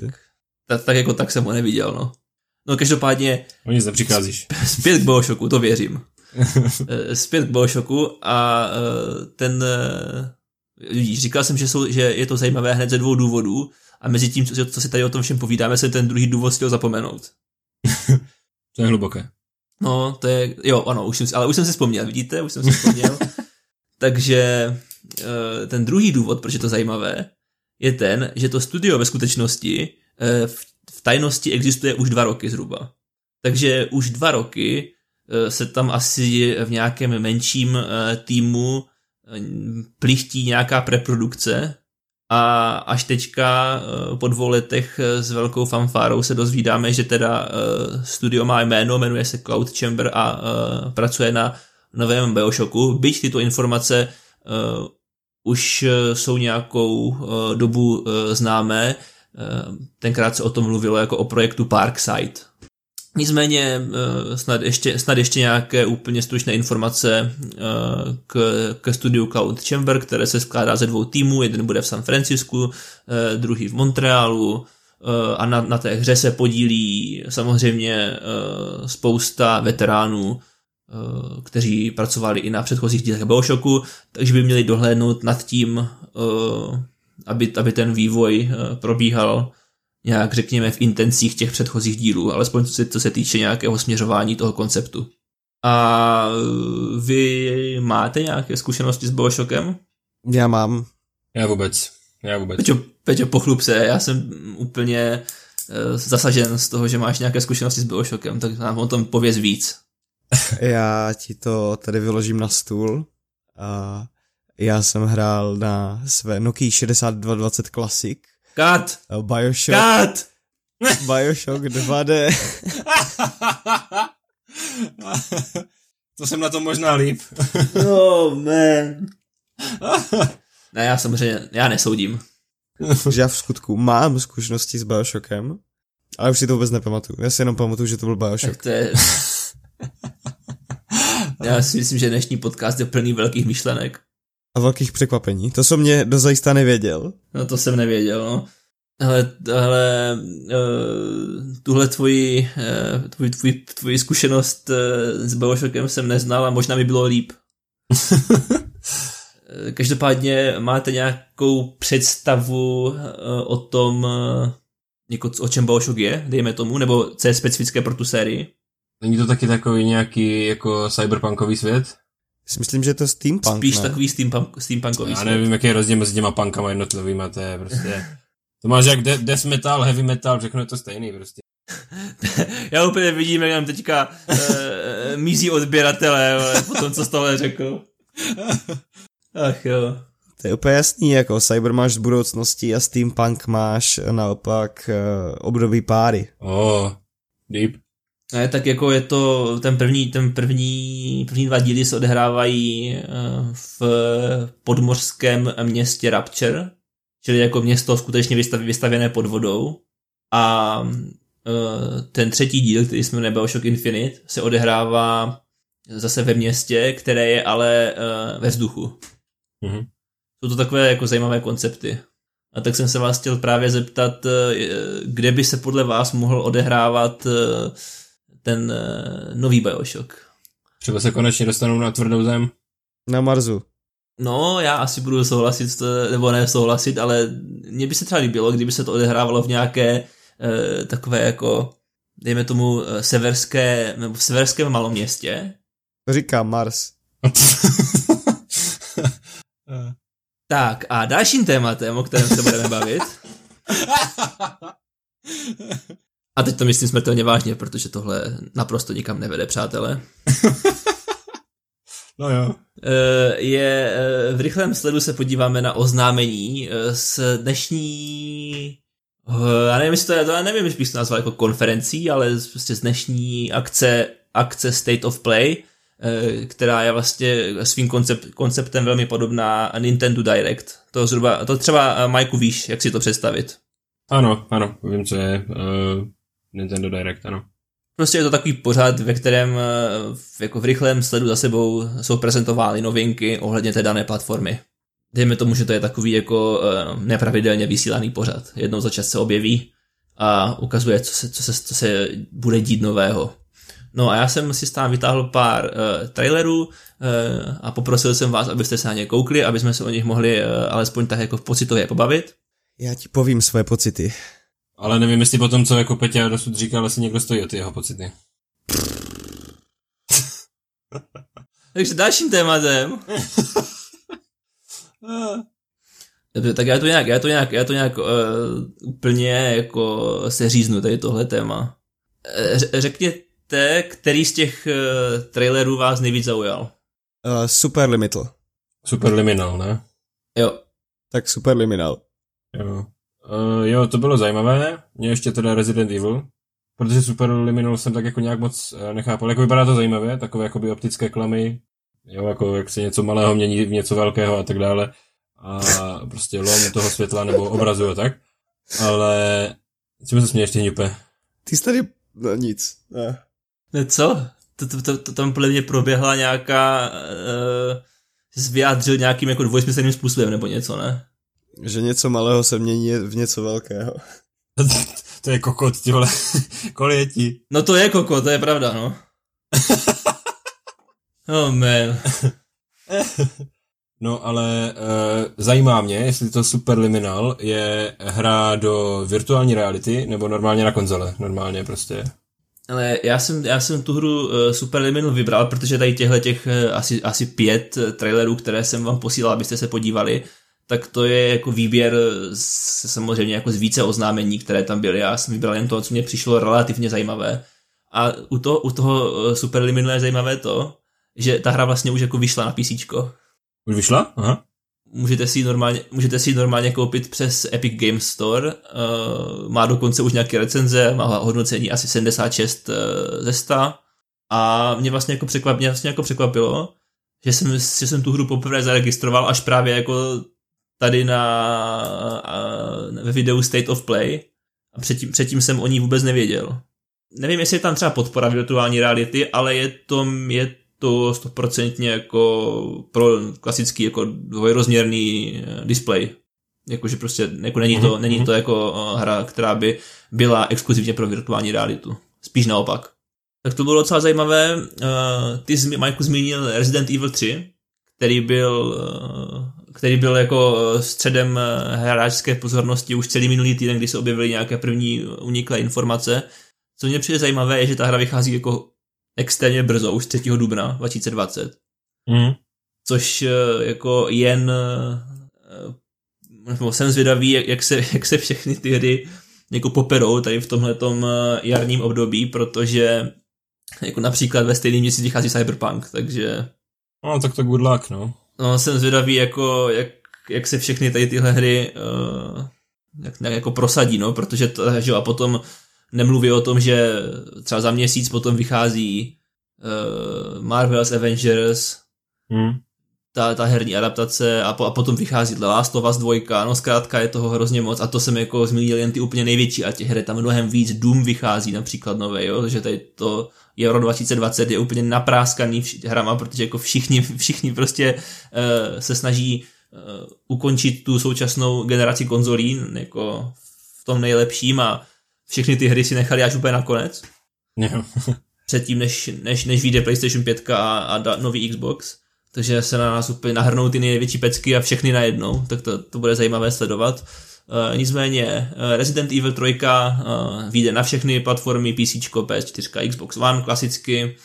Uh, hlavní hrdinkou je, je, je, opět, je opět žena. Uh, nebo A já proti tomu jako nic nemám, Jak se- to tak jako vyznívá, že si na to stěžuju. Letka, ne? Referál se vždycky ozve. No ne, tak je, je vidět, že máš potřebu se obhajovat, no, tak já bych to přešel. Zkrátka, eh, hlavní, hlavní hrdinka se jmenuje Jill Valentine eh, a jejím úkolem je uniknout se zombíky zamořeného Raccoon City. Eh, nevím, jestli jste eh, měli tu čest se značkou Resident Evil, ať už s filmy nebo se s hrami, já teda ne. Spíš s filmy. Já jsem potkal auto, které... Já jsem potkal auto, které má samolepku. té společnosti z- z Resident Jako myslíš. Umbrella Corporation? Ano, je ano. to, to možné, je to možné Ach, toto. jo. Já nevím, čeče. A vydávám ho celkem pravidelně. Příště si udělej selfiečko s ním, já ti nevěřím. No a o Residentu 3 se bavíme také proto, uh, protože uh, Resident, 2, Resident Evil 2 uh, se letos uchází o hru roku. A uh, vyšel, vyšel také, mám pocit, ně- někdy z jara letošního roku a vysloužil si extrémně dobré známky. Já mám pocit, že se to hodnocení na Metacritics nebo na OpenCritics, podle toho, z čeho chcete vycházet, pohybuje na 92,3 To se třeba lidí, no. Velmi se lidí. což je jako dost, dost parádní výsledek a já si myslím, že, nebo za mě osobně Resident Evil 2, byť jsem ji teda nehrál, tak je uh, žhavým adeptem na to, aby získala hru roku, nebo aby získala ocenění hry roku. Mm. A abych to ještě teda upřesnil, tak jak ta, jak ta trojka, tak i ta dvojka jsou vlastně remakey. To jsou remakey her, které vyšly snad v 90. možná, Mhm. takže je vám jasné, že uh, ty hry vypadají dneska úplně jinak. Uh, a jako nejenom co se týče grafiky, ale i třeba ovládání. Je v podstatě zachoval, zachoval se v podstatě nějaká jako kostra příběhu, včetně těch postav, které se tam objevují. Nebo příběhy, dejme, příběhy, dejme tomu v podstatě stejný. Uh, ale jako jinak, jinak ta hra je kompletně jiná prostě, jako co se týče samozřejmě grafiky a ovládání. A ještě bych k tomu snad dodal jenom to, že kromě tady téhle té hry, eh, nebo kromě toho singleplayerového zážitku, eh, bude součástí i multiplayerová složka a ta bude v podobě eh, asynchronního multiplayeru, kdy budou čtyři přeživší a jeden takzvaný mastermind, který bude v lokaci, která bude samozřejmě daná, rozmístěvat různé nepřátele a pasti, bude klást pasti těm přeživším, kteří se budou snažit z té mapy uniknout. No, takže v- za, jako zároveň tam bude i takový zajímavý asynchronní multiplayer 4 versus 1. Se mi líbí, to je fajn. Jo, já si myslím, že to je, vypadá jako na dost nabitý balíček. Bude tam ta multiplayerová složka, single player a já jsem teda měl možnost eh, číst nějaké eh, informace z insiderských zdrojů, docela důvěryhodných bych řekl a jako podle nich to vypadá, že by ta hra fakt mohla být snad ještě lepší než eh, Resident Evil 2, no. To je dobře. Takže uvidí, už uvidíme, jak to dopadne a já doufám, že eh, například i tu Resident Evil 2 si eh, v budoucnu eh, možná zahrajeme na nějakém eh, teorie všeho streamu, Tak třeba se k tomu jednou dopracujeme. který možná bude a taky možná nebude, To záleží. Ale eh, bylo by zajímavé nějakou takovou eh, trošku hororovější hru si zahrát. Jo, určitě. Eh, Potom bych ještě možná zmínil dvě hry. Jednou z nich je Ghost of Tsushima, To mi přišlo, že ten trailer je takový nic neříkající, jenomže je to prostě v Japonsku. Ale ten, tahle hra se, uh, nebo nějaká, nějaký trailer se objevil od E E3 2018. Jo, takže v podstatě dejme tomu rok a půl jsme o té hře neslyšeli a teď se objevil trailer, který ale jako není úplně plnohodnotný, je to pouze takový teaser. No právě, to bych, to bych chceš říct, že po všem tom čekání tom roku a půl dostaneme jenom tady tohle. Víc se dozvíme eh, na Game Awards, pánové, eh, což bude velká akce eh, předávání videoherních cen za uplynulý rok, během které samozřejmě také dojde na spoustu oznámení, mělo by být oznámených až 15 nových her. A taky samozřejmě se dočkáme nových trailerů na již oznámené tituly, včetně Ghost of Tsushima a o tom všem si popovídáme v následujícím díle. Já vím, že jste nadšení a uh, určitě budete ještě nadšenější za týden. Takže to je, to, to je taková uh, moje upoutávka na uh, teorii všeho číslo 9. uh, nicméně zpět ke State of Play. Poslední hrou, kterou bych chtěl zmínit, je hra Dreams. Viděli jste ten trailer na hru Dreams? A já mám jeden dotaz k tomu. Je to skutečně jenom jedna hra? Já se vás chci právě zeptat, co si myslíte, že to je? jen čistě na základě toho traileru, protože já mám pocit, že vy o tom nic nevíte. Ne, vůbec. A na mě to působilo jako balíček několika her prostě, nebo, ne, nebo nějaké, nějaké, eh, jak to říct, nějaké arkády prostě součástí jedné, jedné velké hry, nevím, prostě.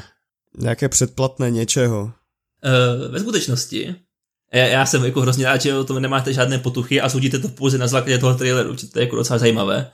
Uh, je to, je to hra, která je exkluzivní pro PlayStation 4, Eh, vyjde 14. února, eh, to bylo součástí toho oznámení, datum vydání. A ten trailer samozřejmě zdánlivě ukazuje fakt jako obrovskou pliádu různých her. A máte pravdu, že jsou to skutečně různé hry, které nemají na první pohled nic společného, až na to, že všechny vznikly právě v editoru Dreams. Oho. Takže Dreams je vlastně takový, uh, nebo co je, co je Dreams? Dreams je v podstatě uh, jako dost robustní editor, bych řekl, v němž je možné vytvářet uh, hry v podstatě jakéhokoliv žánru a to uh, se všemi složkami. To znamená od grafiky přes nějaký kód až po třeba zvuky a to vše eh, s velmi, eh, řekl bych, příjemným a intuitivním uživatelským rozhraním. Takže vlastně všechny ty hry, které jste viděli v traileru, jsou vytvořené například nějakými hráči. Mm-hmm. Protože ta hra už je v betě nějakou dobu a hráči k ní mají přístup a už eh, testují, co jim ten editor umožní. Takže to je třeba něco jako Unity? No, jak bych to řekl, jako Unity je plnohodnotný engine, ale tohle není engine, tohle je spíš fakt takový jako editor. Ono, je to, ono se to vlastně složitě popisuje, ale uh, zkrátka by ti to mělo poskytnout nástroje, se kterými budeš moct vytvořit téměř jakoukoliv hru. Jako, já si myslím, že tam, já si myslím, že tam jako nebudou žádné úplně extrémně složité uh, věci jako, pro, jako typu programování. Jako tam určitě tam musí být nějaký, nějaký kód, který ale podle mě bude řešený tak nějak jako co nejintuitivněji v podstatě. Tak Ono i v Unity si spoustu věcí můžeš naklikat. No, jako jasně, ale já bych, já bych to jako, asi bych to úplně nepřivnal, přece jenom tohle je pořád jako, tohle má být, tohle by měla být v pořád jako primárně eh, co nejdostupnější zábava pro každého, ale když se podíváte na ty hry, které jsou vidět v tom traileru, tak to jako jsou třeba takové, dejme tomu, hříčky, nebo nejsou to příliš náročné hry, ale jako jejich úplně obrovské spektrum. A v podstatě, by si, by, jako když to řeknu takhle, tak bych mohl vytvořit hru, která se jmenuje Teorie všeho. Budou tam jako obličeje nástří v 3D grafice, 3D modely a budeme třeba, nevím, závodit na motokárách nebo na něčem. Shut up and take my money. No jasně, jako.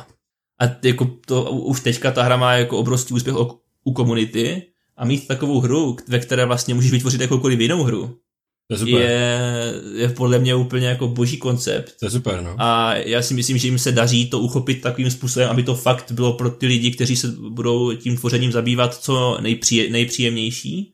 A dokonce si myslím, že eh, Dreams se budu věnovat v nějakém eh, z následujících dílů teorie všeho, ve kterých se pokusím eh, komplexněji přiblížit, jak to vlastně celé funguje a co všechno je tam možné vytvořit. To je fajn, na to se těším. Jo, tak ve skutečnosti tohle mi přijde zajímavější než ten Super Liminal. Liminal. Super Liminal. No, mě to, mě to taky hrozně zaujalo, protože jako fakt, to je, to je v podstatě si vem, že bys mohl vytvořit uh, hru, do, do které prostě jednoduše nahraješ nějaké naše hlášky a hned to tam implementuješ a prostě jo, to jako mm-hmm. zní to fakt zajímavě. Takže to je ode mě asi vše, eh, eh, co se týče zhrnutí State of Play a já si myslím, že se můžeme pomalu, anebo taky rychle, přesunout eh, na závěrečné téma, kterým je jako každý týden rubrika, co jsme viděli, hráli, zažili, cítili. Co nás prostě zaujalo. Ano, cítili možná, ne, to nemusíme říkat, ale uh, cokoliv jiného, uh, o cokoliv, s čímkoliv jiným se můžeme podělit. Tak pojďte, kdo se toho ujme? Pánové. No, tak já to tento týden zmíním v relativní krátkosti a to tak, že jsem viděl pouze epizodu Rika Mortyho, která mi přišla slabší než ty předchoze, než ty předchozí. v rámci té čtvrté řady. Jezu Kriste, boží kněže. Přišla mi tam fajn zápletka s Jerrym a s kočkou. A obecně ten závěr a přestaň se smát už. Sapristy. to je dobrý. Jednu sklenku navíc. Mě jenom podně. Jak podně? Donna. no prosím, pokračuj, Peťo. Proč nemluvíš, Peťo? Mluv. Co ty, Mar, říkáš na tu epizodu? Já souhlasím s tím, co jsi řekl ty v podstatě. Mě z těch čtyř eh, to byla slabší epizoda. Já jsem, já jsem tentokrát opravdu hrozně kritický, teda musím říct, ale jako je to pravda, no, tak mi to prostě přišlo, že to je, že to je z těch čtyř dosavadní epizod ta nejslabší, což ale pořád je vysoký na standard, eh, aspoň pro mě teda. Jo, já souhlasím s tím, co říkáš. Potom jsem viděl novou epizodu For All Mankind.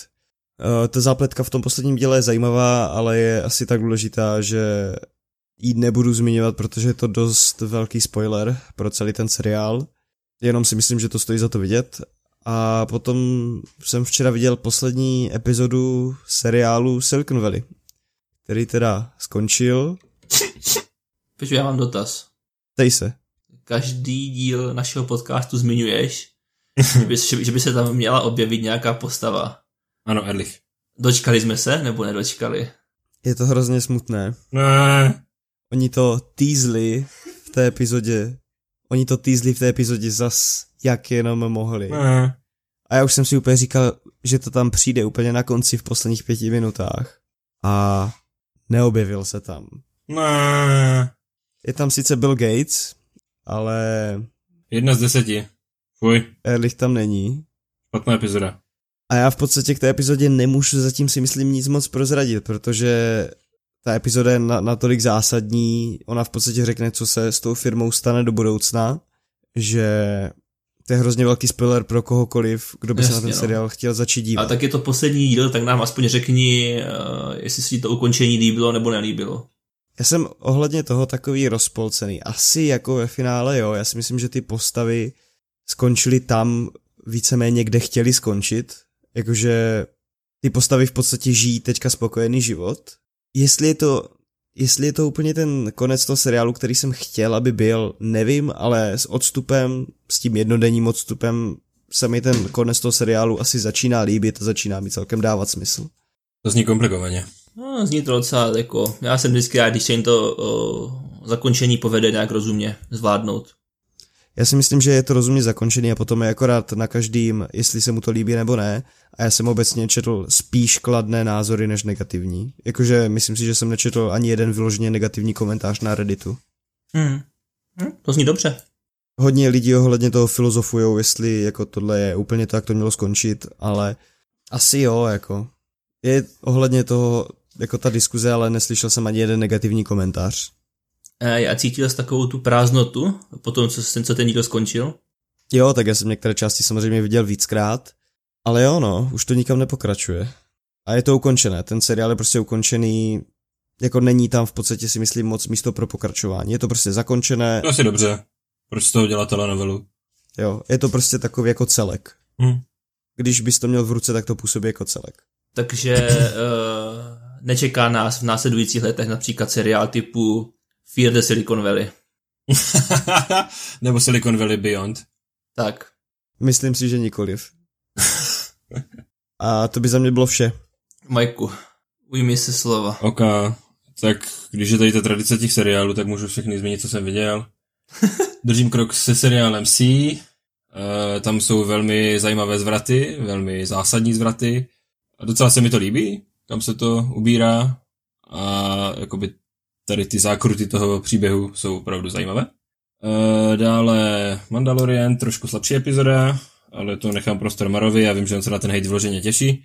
Mm-hmm. A zatím jsem nestihl poslední dílu Dark Materials, His Dark Materials, to jsem ještě nestihl. A já tu mám teďka zmínku takovou eh, neobvyklou, protože jsem tento týden narazil na amatérský eh, český fantasy seriál, který vychází na YouTube.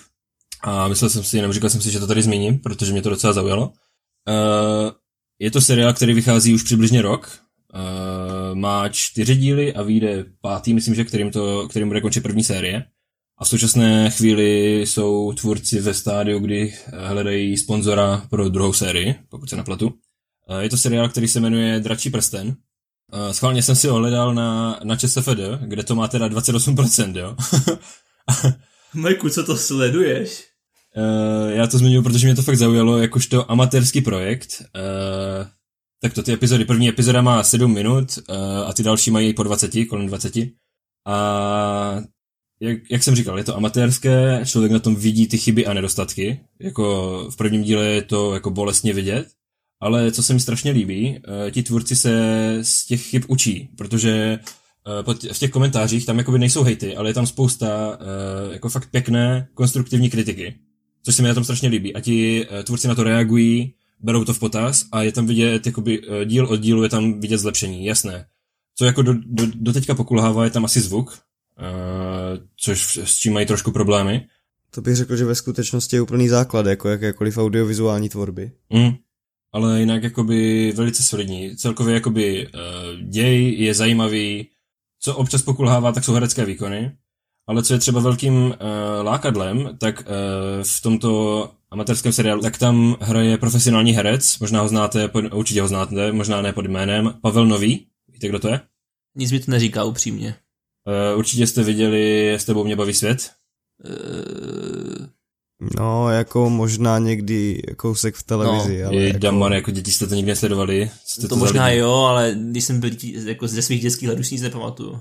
No tak si vyhledejte Pavla Nového, určitě ho znáte prostě, Pavel Nový, český herec, který je součástí tohoto amatérského seriálu, má, tam, hraje tam roli krále a celkově on tomu dodává jakoby mnohem vyšší charakter. On jakoby, jeho scény jsou vyloženě potahané jím, bych řekl. Jo, vím, vím, už vím to, no jasně, že vím. No, to říkám. Samozřejmě, že ho jsem Si, jsem si ho vygooglil, no jasný. a, takže ten seriál mě zaujal, jak říkám, je, jsou v něm nedostatky, je třeba brát v potaz, že je to amatérská tvorba, ale jak říkám, strašně se mi líbí to, že si z toho tvůrci jakože z kritiky berou to důležité a snaží se pracovat na zlepšení. A na amatérskou tvorbu velmi slušný počin, i když teda jako 28% na časové, no, ale tak co naděláte, no. že co? Jako... Takže doporučuješ. Já to doporučuji rozhodně.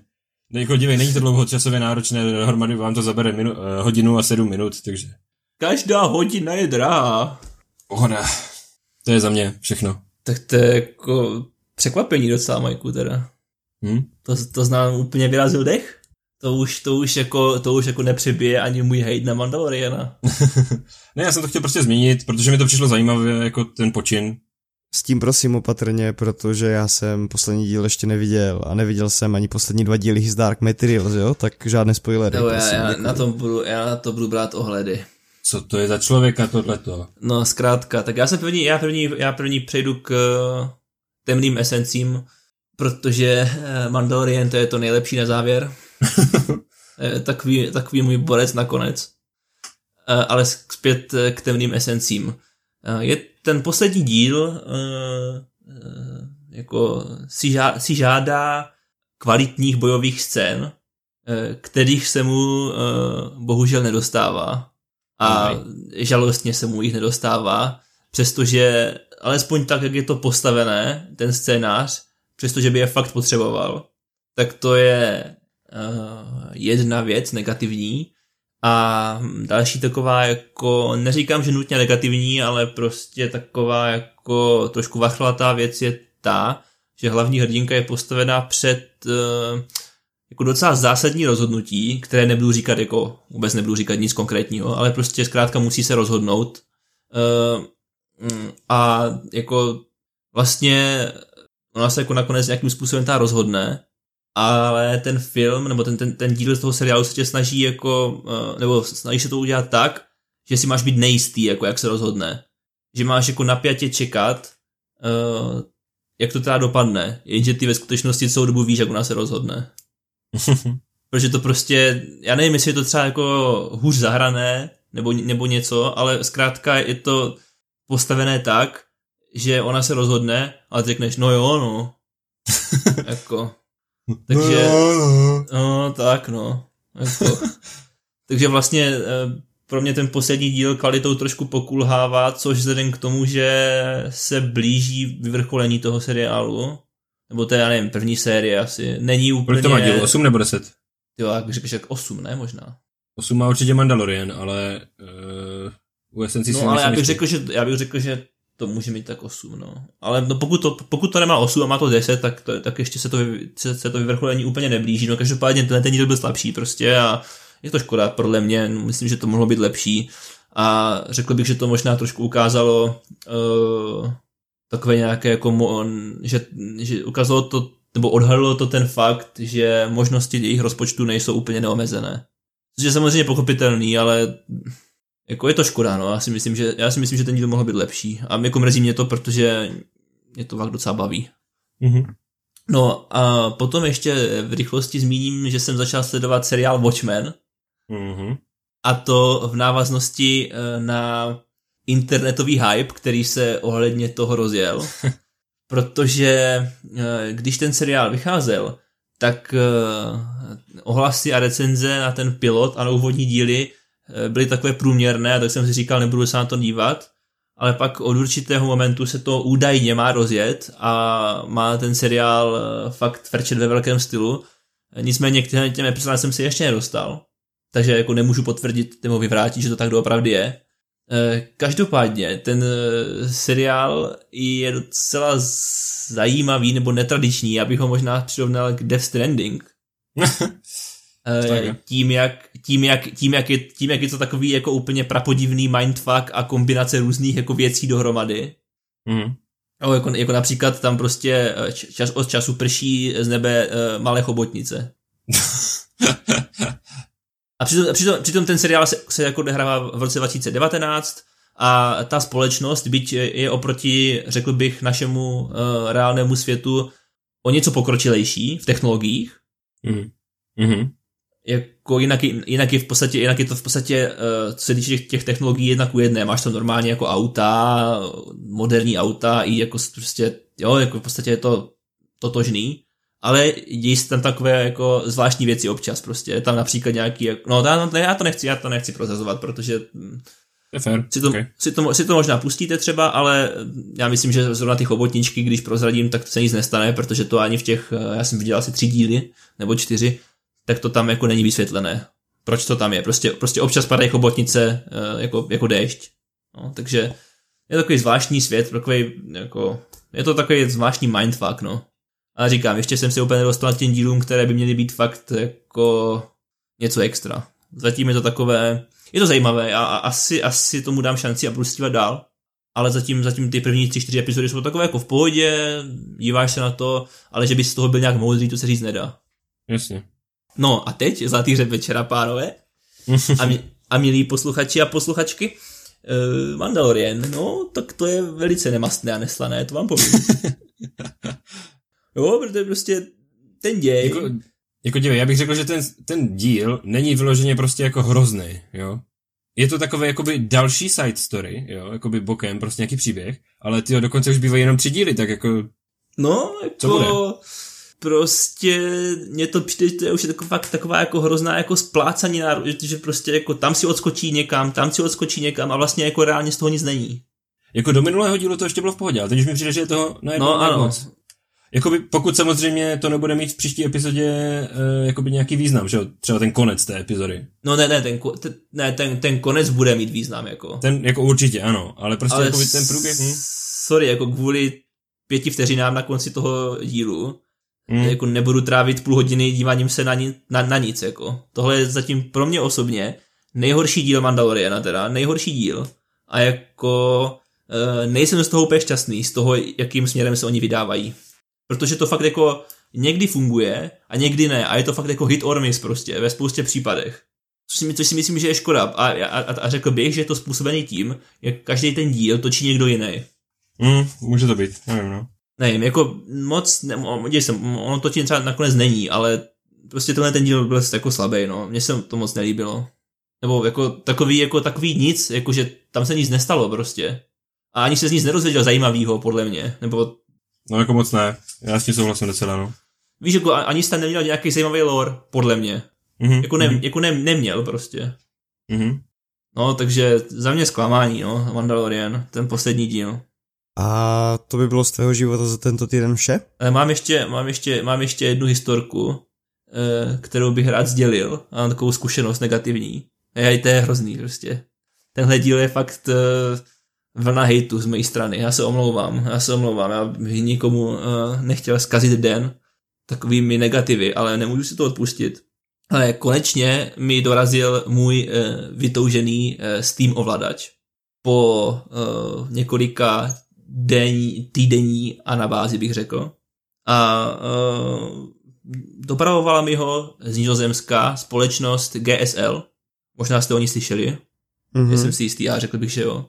A uh, stala se mi taková věc, protože tam jako nebylo vlastně jasné, kdy mi ten balíček budou doručovat. Jo, jestli tam, to jsem fakt mohl jenom odhadovat, protože už tak to trvalo asi dva týdny a jako vůbec nebylo zřejmé, jestli to bude, jestli budu muset jako další týden čekat, nebo to bude zítra, nebo to bude prostě dneska, jako fakt jsem nevěděl. No a samozřejmě se to stalo zrovna ve chvíli, kdy jsem si ten balíček nemohl doma přes, při, vyzvednout, že? Tak převzít, jako, tak klasika, o, to prostě se tak samozřejmě vždycky musí stát v tu, v tu nejméně vhodnou dobu. No tak, že jo, řekl by si, nic hroznýho se neděje, jo. Tak, uh, tak jsem Eh, tam mi došel mi nějaký e-mail, kde bylo napsané adresa nezastižen, klasika, a pak tam byl nějaký odkaz, na který se mohl prokliknout a z toho odkazu si upravit, uh, já nevím, tu dobu, kdy ti to, maj, kdy, kdy, kdy ti to mají přivést. Jo, jsi, mohl si tam jako nastavit, to chceš třeba přivést zítra nebo pozítří, nebo, nebo to chceš třeba doručit do nějakého, já nevím, do nějakého jejich partnerského obchodu nebo něčeho takového, jo, prostě, se kterým mají oni uzavřenou nějakou smlouvu. No, prostě klasika, jako nic zvláštního, jo. No, tak já tam jdu a teďka si to jako vybírám a chci dát potvrdit a najednou se mi tam uh, uh, červeně objeví nápis uh, uh, zásilka doručena. A já jako říkám, jako ale čak uh, jako doručená možná byla, ale rozhodně ne mě, že jo. No tak uh, to zkusím znova a opět, zásilka doručena. To, jako, to už bylo takový divný. Tak jsem teda zavolal na infolinku, kde jsem se dozvěděl, že uh, oni ten balíček prostě předali jako nějaké tady naší paní sousedce, která mi ho sice potom uh, ještě toho dne večer donesla, ale teda upřímně jako vůbec se mi nelíbí, že jako takováhle dopravní společnost dává balíky do rukou jen tak jako náhodným lidem jen tak. To je hrozný, no. Jako balíky, které jsou zaplacený prostě a budou ti budou takhle dávat do ruky jako úplně cizím lidem to teda nevím, jestli je úplně dobrá vizitka. Tak z toho jsem byl jako takový trošku jako nazlobený, protože to podle mě není moc solidní jednání, no, tak eh, to, to jako v podstatě, a v podstatě chci, v podstatě chci říct jenom to, že vlastně tady tahle jedna uh, zkušenost stačí k tomu, abych uh, v budoucnu se jakékoliv další spolupráci se společností GSL vyhnul prostě. Jako v tomhle tom konkrétním případě jsem neměl jinou možnost, protože Valve má asi předpokládám nějakou smlouvu s něma a prostě to dováží, dováží přes ně, jo? takže nebyla jiná možnost, ale jako pokud budu mít někdy možnost si zvolit tady tu, tenhle ten způsob dopravy, tak to určitě neudělám prostě, protože proč bych to dělal, jako po takové negativní zkušenosti to prostě nechceš. A oni prostě, oni ti jako nedají ani žádné informace, jako že to předali někomu jinému, prostě ti nic nevíš, ty nevíš absolutně nic dokud nezavoláš na tu infolinku. Takže toto je prostě můj, tak, můj taková jako negativní recenze nebo negativní zkušenost eh, s přepravní společností GSL a prostě musíme to ukončit takhle smutně, no. Ale tak nakonec, nakonec jsem ten ovladač eh, dostal, eh, zjistil jsem, že se s ním blbě pracuje a odložil jsem ho, takže prostě hezký. To taky není moc pozitivní, ale... Všechno hezký, prostě, kápete. Všechno hezký. Ne, ten ovladač je zajímavý, ale jako mám pocit, že stejně s ním nepůjdu hrát střílečky, jako. To je jako dobrý ovladač, ale stejně, stejně to prostě míře nahradí, jako to je nesmysl. A já si myslím, že to už by bylo k dnešnímu podcastu opravdu vše. To bylo vyčerpávající. Nebo máš ještě, máš ještě nějakou eh, zajímavou historku? Já bych života? mohl povídat ty vole hodiny, kámo. No, Ne, tak na dobře. skvělé to nás, tě- to těšilo nás, zase příští týden, ahoj. Mějte se, čau. Ahoj. Jsi nerozloučil, Peťo, no proto. Kat?